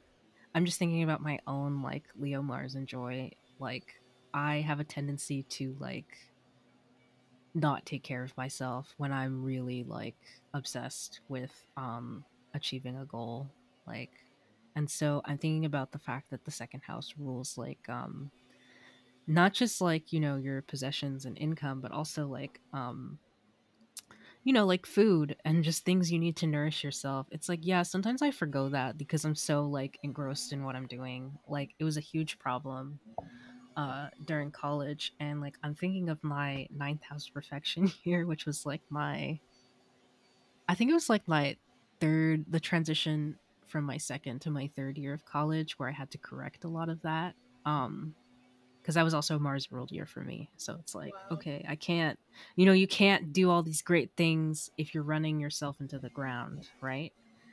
And it's like needing to, and then even the last Mars Profection year I had last year was just like trying to correct my relationship to, um, I guess, sustaining myself so that I can like and sustaining my meat suit so I can like do things because you can't do things if you're not um, functional. And I think that's something that I've seen at least thinking about my own Mars placement. Yep. I, I I also have my Mars here. It's Malefic of Sect for me. So um I I I've gotten to the age now, especially where I, I have learned how to I guess harness the power of this like Leo Mars or overall like yeah it does it can give you an abundance of energy and drive and perseverance where yeah you really are kind of foregoing what your body's even telling you to a point. Um but you know, it's Mars is still Mars, and there can also just be like, well, even even yeah, even for going like or not listening to your body or like doing too much can be also a form of self destruction. But there are also mm-hmm. just other mm-hmm. destructive things that can come come with this. I going back to you know what you were saying earlier about um about you know Austin, you know, calling this kind of like the propaganda decan. I, I, I actually have a, like I have that plus Jupiter and Aries three, and like that that's like literally my job. Like I work in communications and public relations. Like I have to. Um, I mean, yeah, I have I have the Venus in Aries three, and then I have the Mars in Leo three, and they're trining each other. And Venus is in my second house, so it's like I'm trying to figure out what that means for me. Uh, mm. I mean, just thinking about the fact that Mars rules like my second house. Uh, Mars is a planet associated with surgery, and um, Mars is in the house of injury and illness. Uh, Mars also rules the ninth.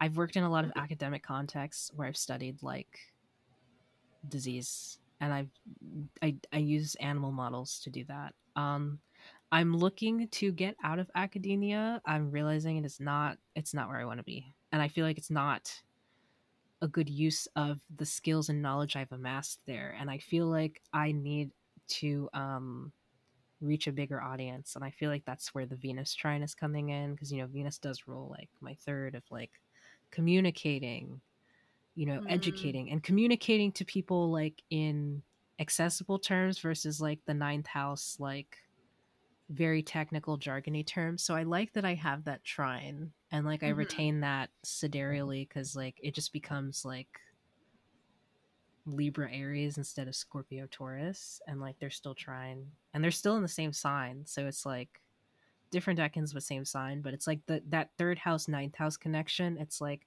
I need people to like be inspired by like, you know, the deep learning, but like I also need the people doing the deep learning to see the applications of the deep learning. For so. you, do you do you see this play out in terms of like resources for you? Because it is the literal second house, but I think even aside from that, right? When I think about this decan, I think about like you know knowing what your limited resources are and like having the ability to like rally others behind you so that you can like get more resources or even on the propaganda stuff right? Like making it look like you're more resourced than you really are um that kind of thing.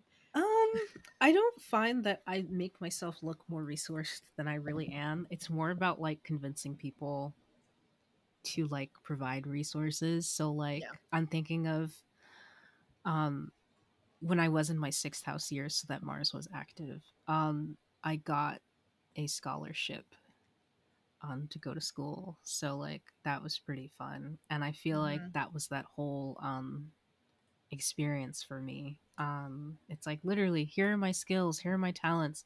Give me money to go to school. Like um yeah. that that was that. Um the thing is I'm I don't want to stay in academia because it's like, oh, but it's like maybe like grant writing because you know uh, Venus rules my eighth and like you know Mars rules my second. Like convincing people to give me grant money to do research might be something that I unfortunately do or in, am involved in in some way. But it's like I want to be the person who gives grants. I don't want to be the person fighting for the grants mm-hmm. because the fighting part is not fun. The giving part is fun. The fighting part is not. So, you know, I might have to build a bridge and get over it and just like, you know, do it.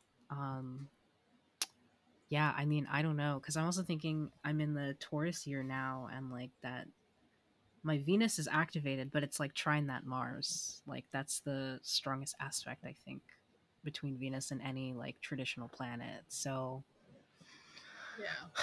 Maybe applying to some scholarships this year. I don't know. Like I don't want to.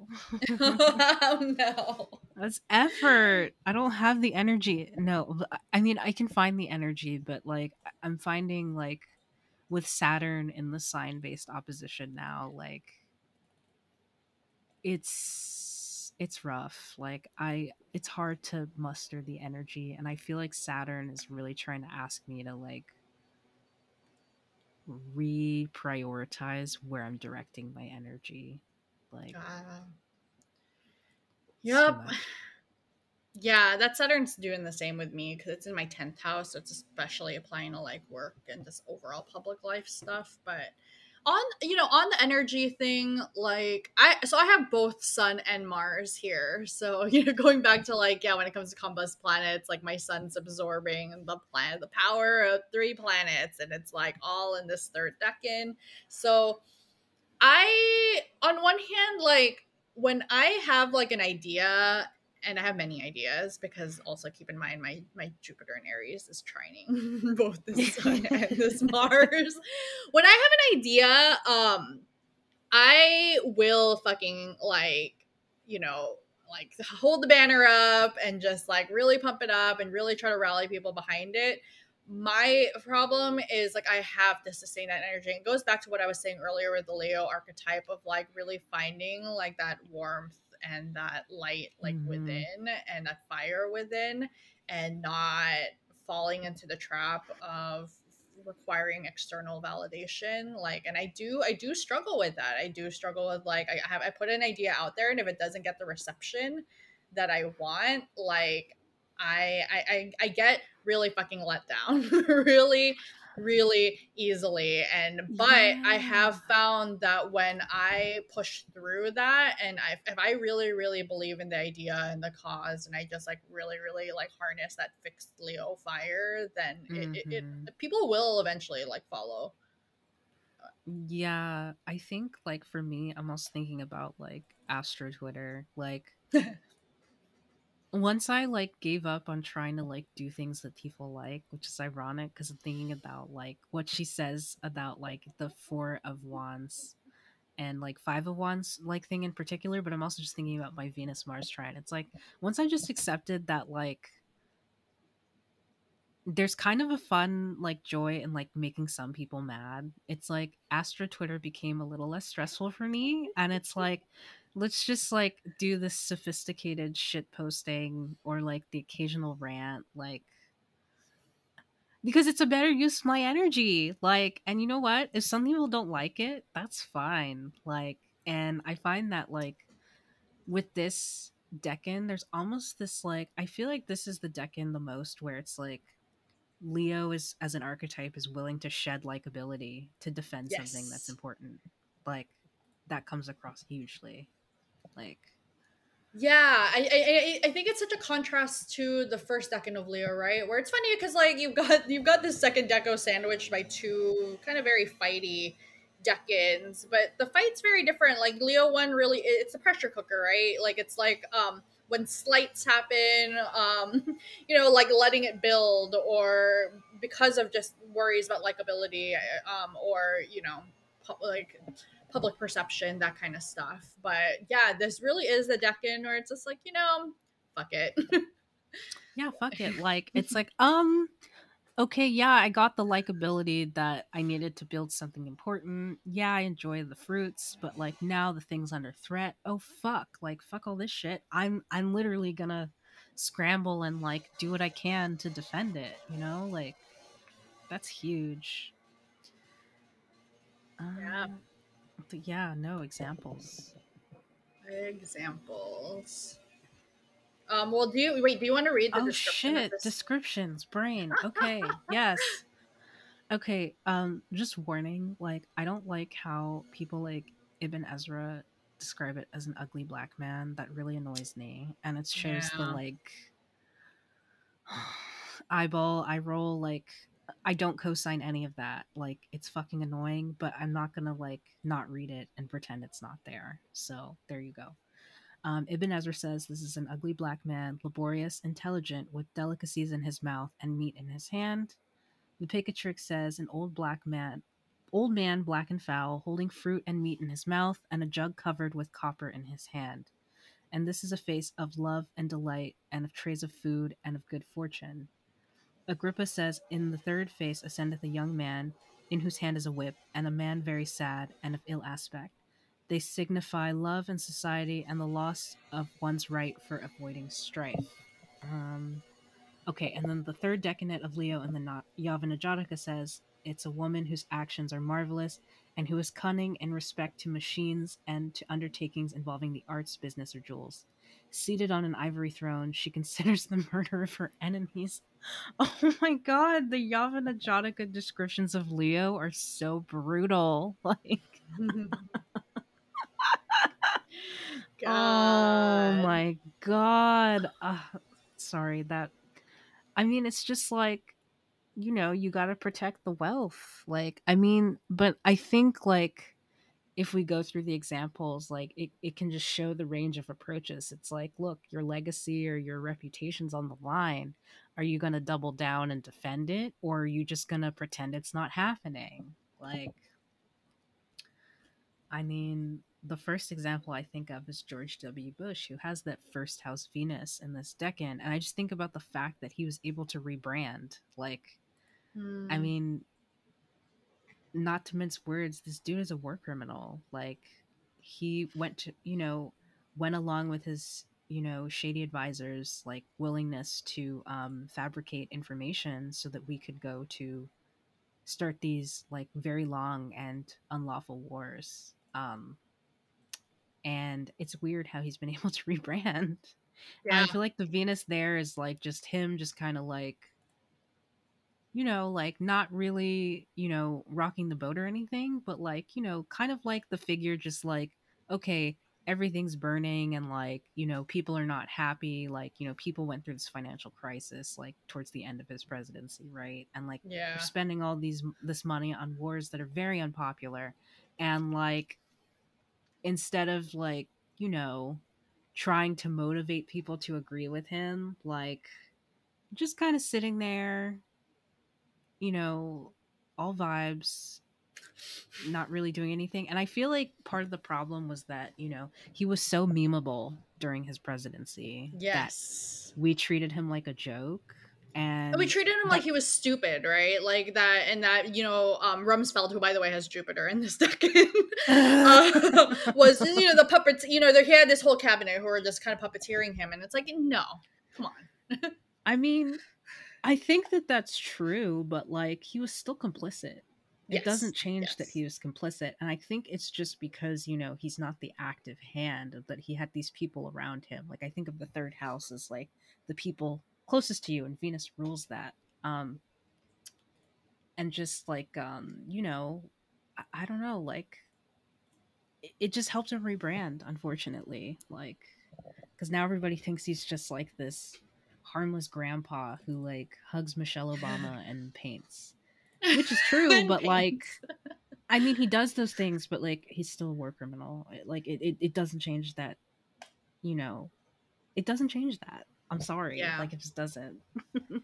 I'm like annoyed all over again that we didn't talk about him uh, in the Cancer Decans episode, but I'm oh, also like I'm also just annoyed because now I'm looking at Rumsfeld's chart and he's also got this strong eighth house. He's he's satirizing, right? It's like, man, shit, we, maybe we could do a special episode just on fucked up like U.S. leaders and their cancer placements. No, we should. Like, I think that, you know, like I think um with midterms coming up next year, that that would be a good like that would be a good series to do. Like, truly. yeah, Ooh. um, yeah um,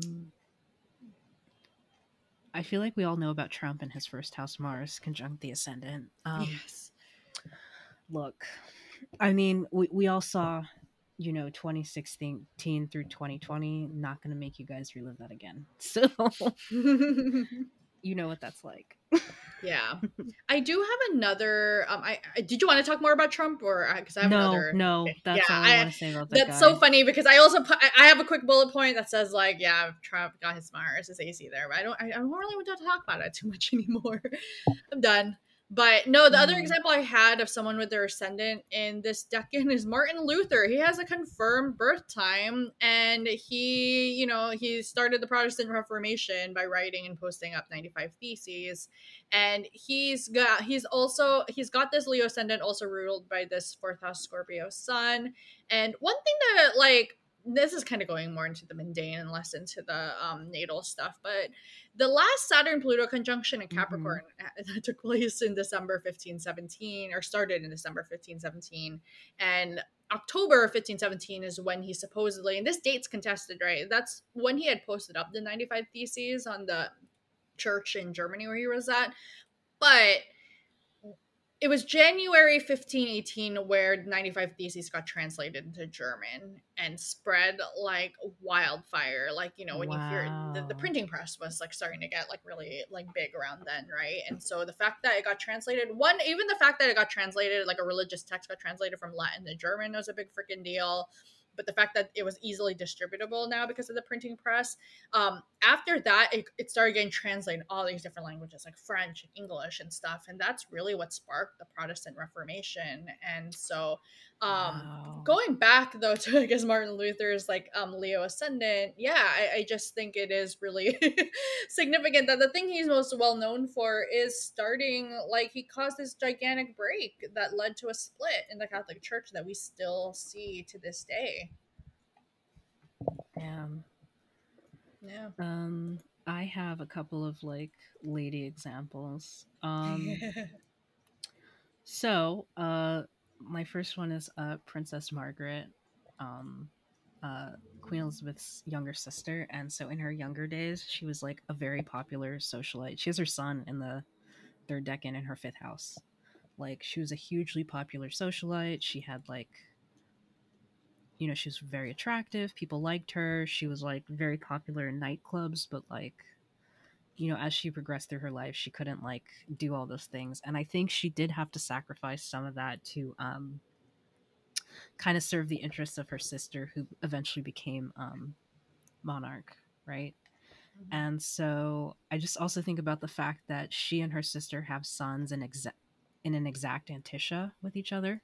So they're mm-hmm. like shadow conjunctions because she's like a 28 degree or 29 degree Leo sun, and her sister, uh, Queen Elizabeth, is a zero degree Taurus sun. And so, like, I feel like that part of their synastry is just her, like, you know, trying to support her sister. Um, and then, ironically, another person who has like third decan, um, a third decan luminary who had significant interactions with the Queen is uh, Margaret Thatcher. Hmm. She has her moon in the third decan of freaking Leo in her 10th whole sign house, ruling the ninth. And she was responsible. I mean, she's like basically the female British version of freaking Ronald Reagan. Like, I mean, she influenced politics in England to be more nationalistic, more um, conservative, more um, focused on the individual and I feel like in the last decan of um, Leo, something about her moon there is just like her overstating the value of like removing responsibility from the government and turning it onto the individual, you know, as a reason to cut like um, funding for certain um, social institutions and things like that.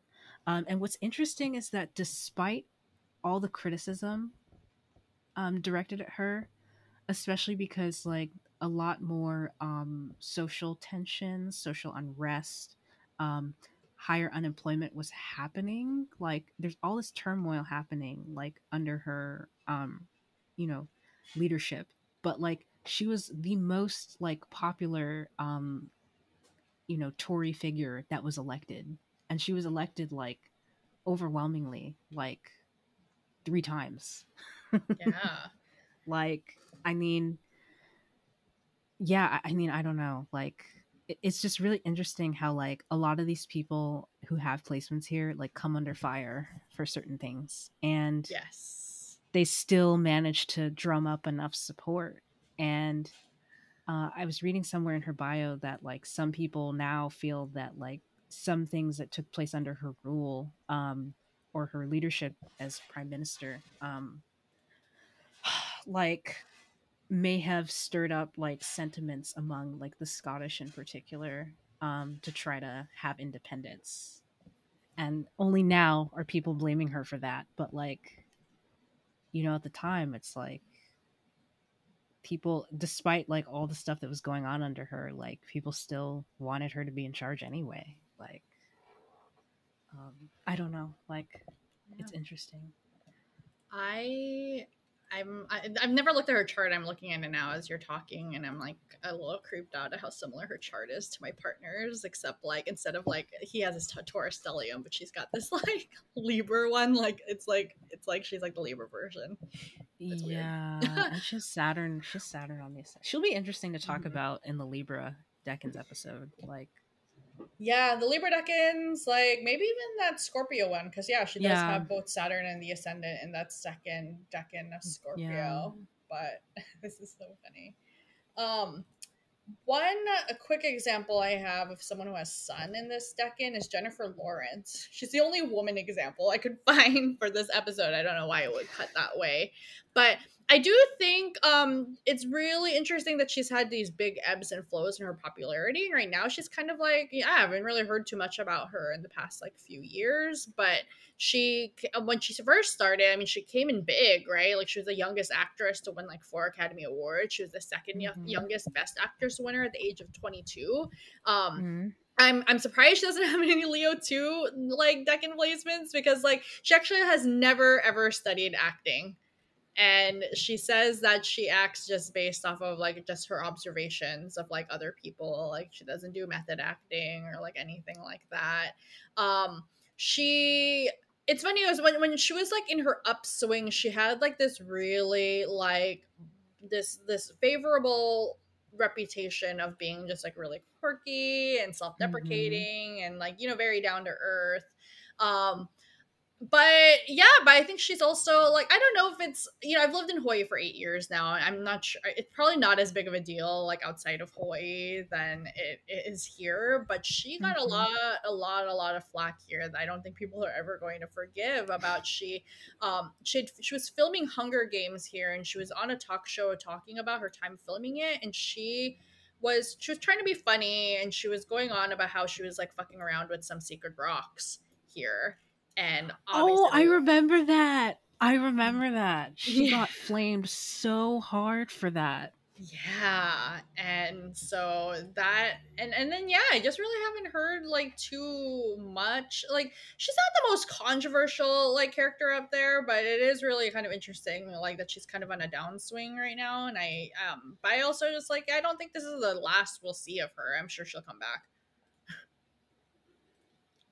Yeah, I mean, I I don't know. I also found that like a lot of her shtick was like, I'm the quirky, relatable, like unapologetically me, and I'm not gonna let um Hollywood change me. Um, yes. And so I remember that was like a huge part of like all the buzz around her, and I remember her and other people, like um Shailene Woodley and like other actresses who like kind of had a similar vibe, like they all had their little um popularity period around the same time. Like I remember that. mm-hmm. Um Yeah. I I, mean, I have I have one more example, but do you have more? Uh I want to do Kamala Harris because she has Mars and this Decan. I have a good Mars um, one too, and I think that's it for me. But you go ahead with Kamala Harris. I don't know. I feel like other stuff in her chart is like more other stuff in her chart is more um pressing if that makes sense. Like i'm looking at her bio and it's like i'm not doubting that the mars is there. It's just that like i feel like maybe some of her like libra scorpio and virgo placements are a lot louder. Mm. um yeah so i might like hold off on her but you can share yours yeah, my first my example is um so Ulysses S. Grant has his Mars in oh, this oh, wow. in the fourth house, ruled by a first house Taurus sun and yeah, it's, it's it's it's it's as literal as you could get with Ulysses S. Grant. Like he was the commanding general of the Union Army during the Civil War, which won. Obviously, he yeah. created the Justice Department, and one of his big things that he was like the the reason why he had done it is he was really working to protect African Americans during Reconstruction. His father was an abolitionist, and so mm. he um, hmm. really kind of took that on himself and he was Secretary of War before then becoming president. Um, he's not perfect. I mean, there's definitely a lot of fucked up things he did. Like one his policy around Native Americans, like he um he really truly believed that it was like the assimilation of Native Americans that was going to be like necessary to kind of move forward, and so oh. that unfortunately led to the battle, like the Sioux War, um, as well as the famous battle with General Custer. Um, but and the, but you know the other thing too is you know his even during like his presidency um obviously back then people didn't think it was people had also like the, the public was very supportive of his native american policy unfortunately. We can look back at it now oh, the freaking like settler colonial projects everywhere.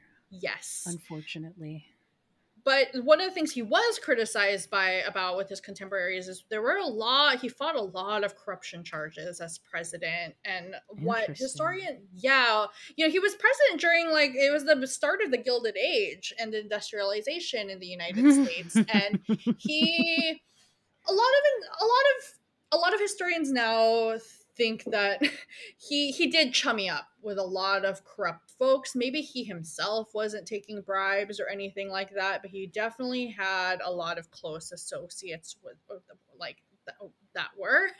And um, one thing that ever that is really well known about Ulysses S. Grant is he was very very loyal and and so um, yeah he got a lot of flack for standing behind people who actually really were doing corrupt corrupt corrupt things usually around things like bribery and you know greed and yeah typical gilded age things Mm-hmm. so um yeah that's ulysses s grant i think um i think the only other example i have actually i mean surprised like i didn't think about this sooner but um you know for women examples but megan thee stallion um has her mars in this deck Oh. indefinitely and um you know we, her birth time is still like in flux right but she has said on twitter that she's, a taurus, rising. She is which Taurus would- rising. and if that's the Uh. case then and she was born at around like 11 then that would put her moon in leo too but i i, Okay. I yeah um Um. it'd be right on regulus actually Um, yeah, the thing is, like, uh, because you know that would put um. I'm just thinking about like her issues. Like the thing that I think of the most is um what happened with Tory Lanez. Um, Yes.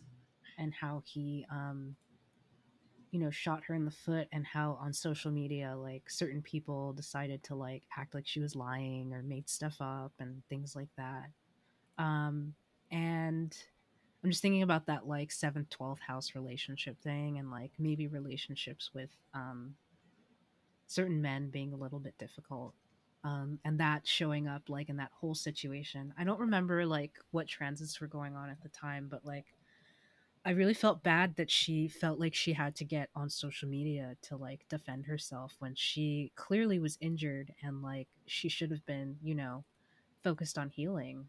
Um yeah, I don't know. Like that felt very loud to me. Um examples I have, I have like a couple of quick ones and then like one really well thought out one. Like so you're going to laugh but like both Kris Jenner and Bill Gates share this in common. They have Jupiter conjunct Pluto in this decan, and they're both like massively rich.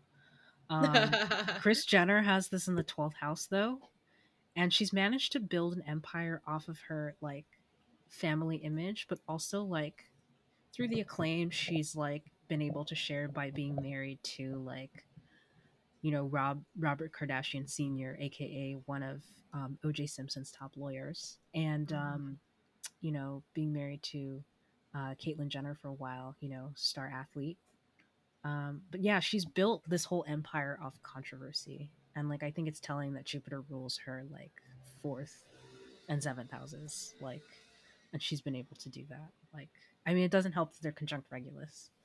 Uh, in the case of Bill Gates, I'm not really sure like if it's this, but I think he's a better example for like the Scorpio stuff because and the Libra stuff because he has like quite a bit in Libra and Scorpio, and I feel like that maps more onto his like rise. But I think it's notice it's very telling how like he has this Jupiter in the second house conjunct Pluto and Regulus, and he's like.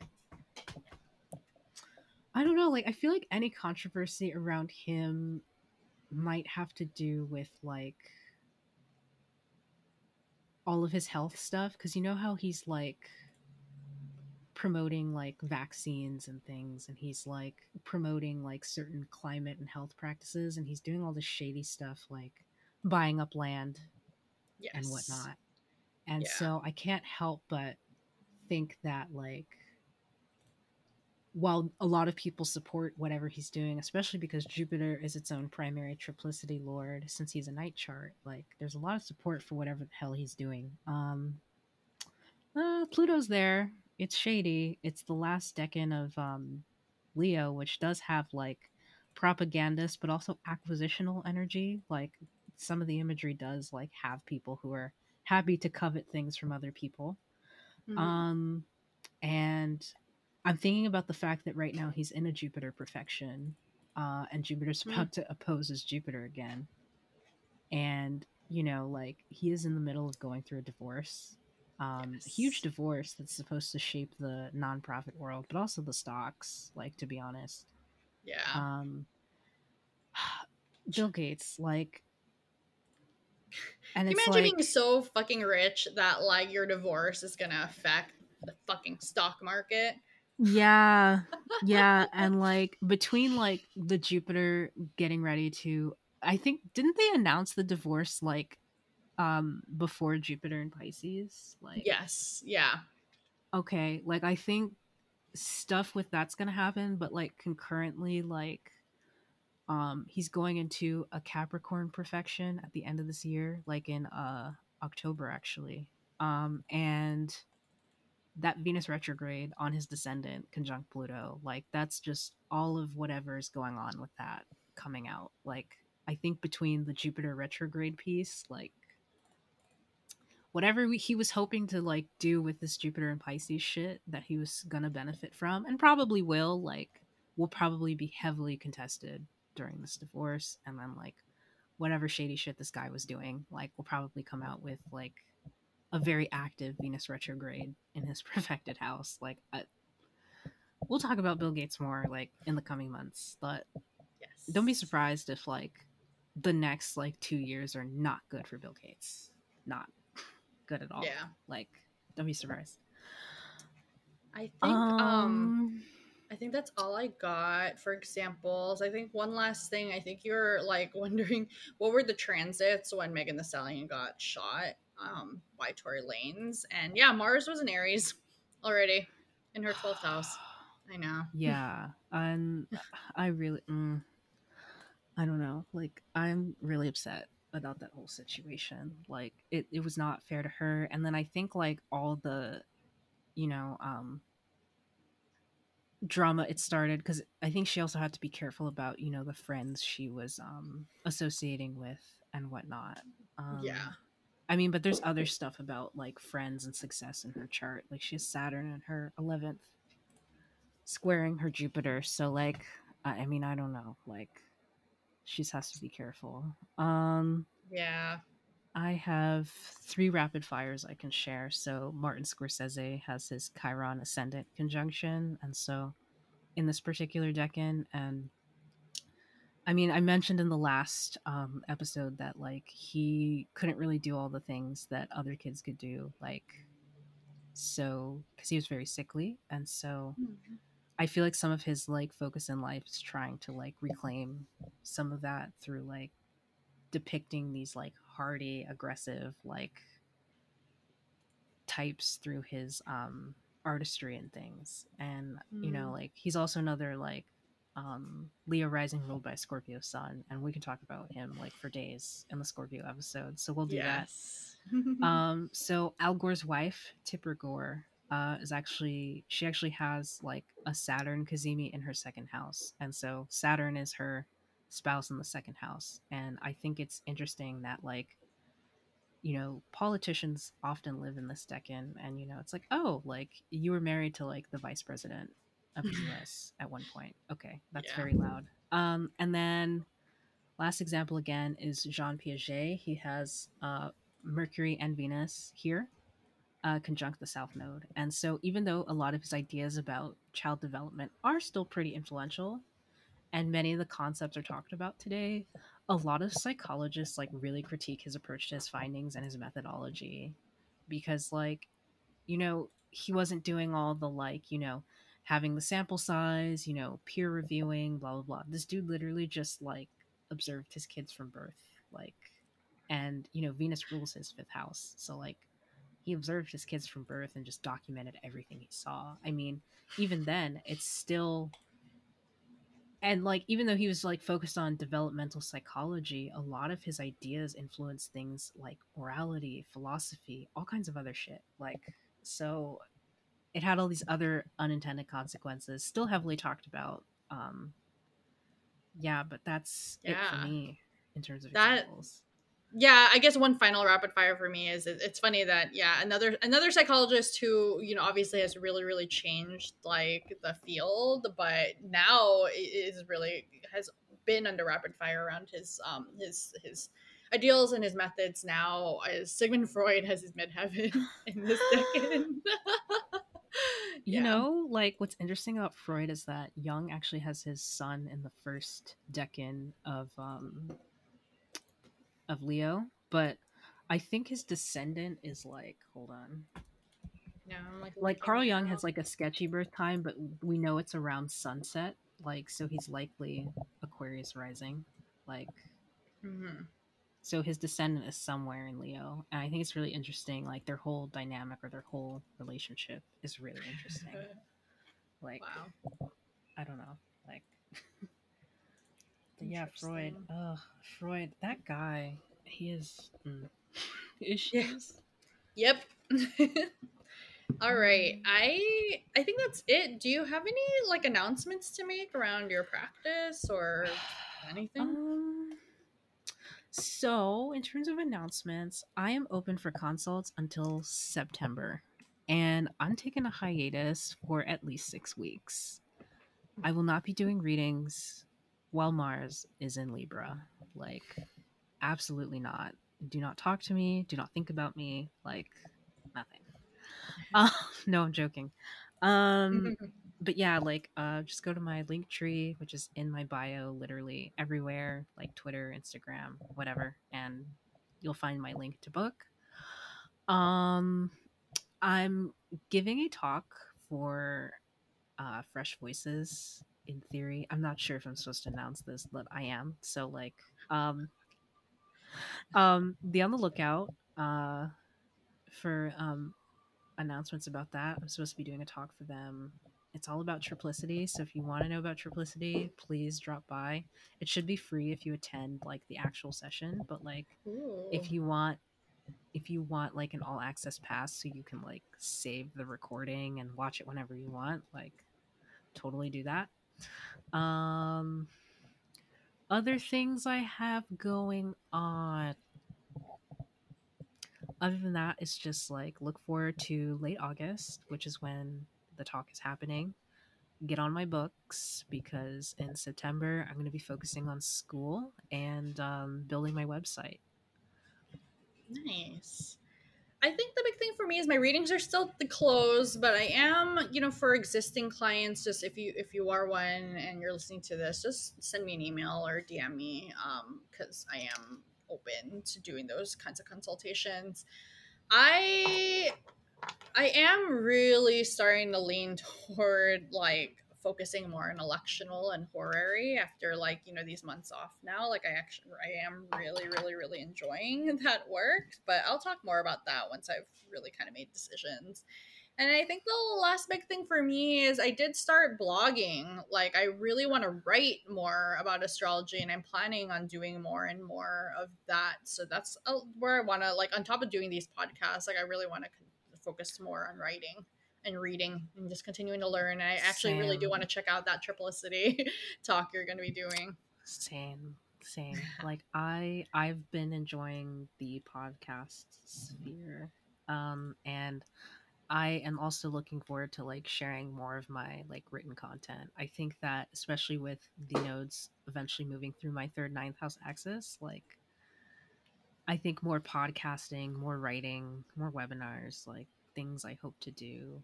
Um, less, you know, deep studying. And any deep studying I'm doing is dedicated to my PhD. Like after, you know, I I actually started like taking the full Hellenistic course instead of like just running with the parts I bought and, you know, was learning with a couple years ago. Um, I'm just like, look, let's just get this out the way.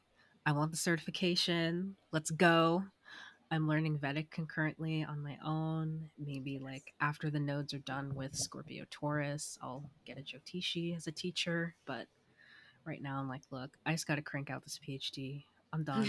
like, I'm done. I can't do it. Nice. So, yeah. Well, well, thanks for doing this Leo episode with me. Yes, I hope everyone enjoys. I yeah, really same. Thanks for listening, everyone. Bye. Bye.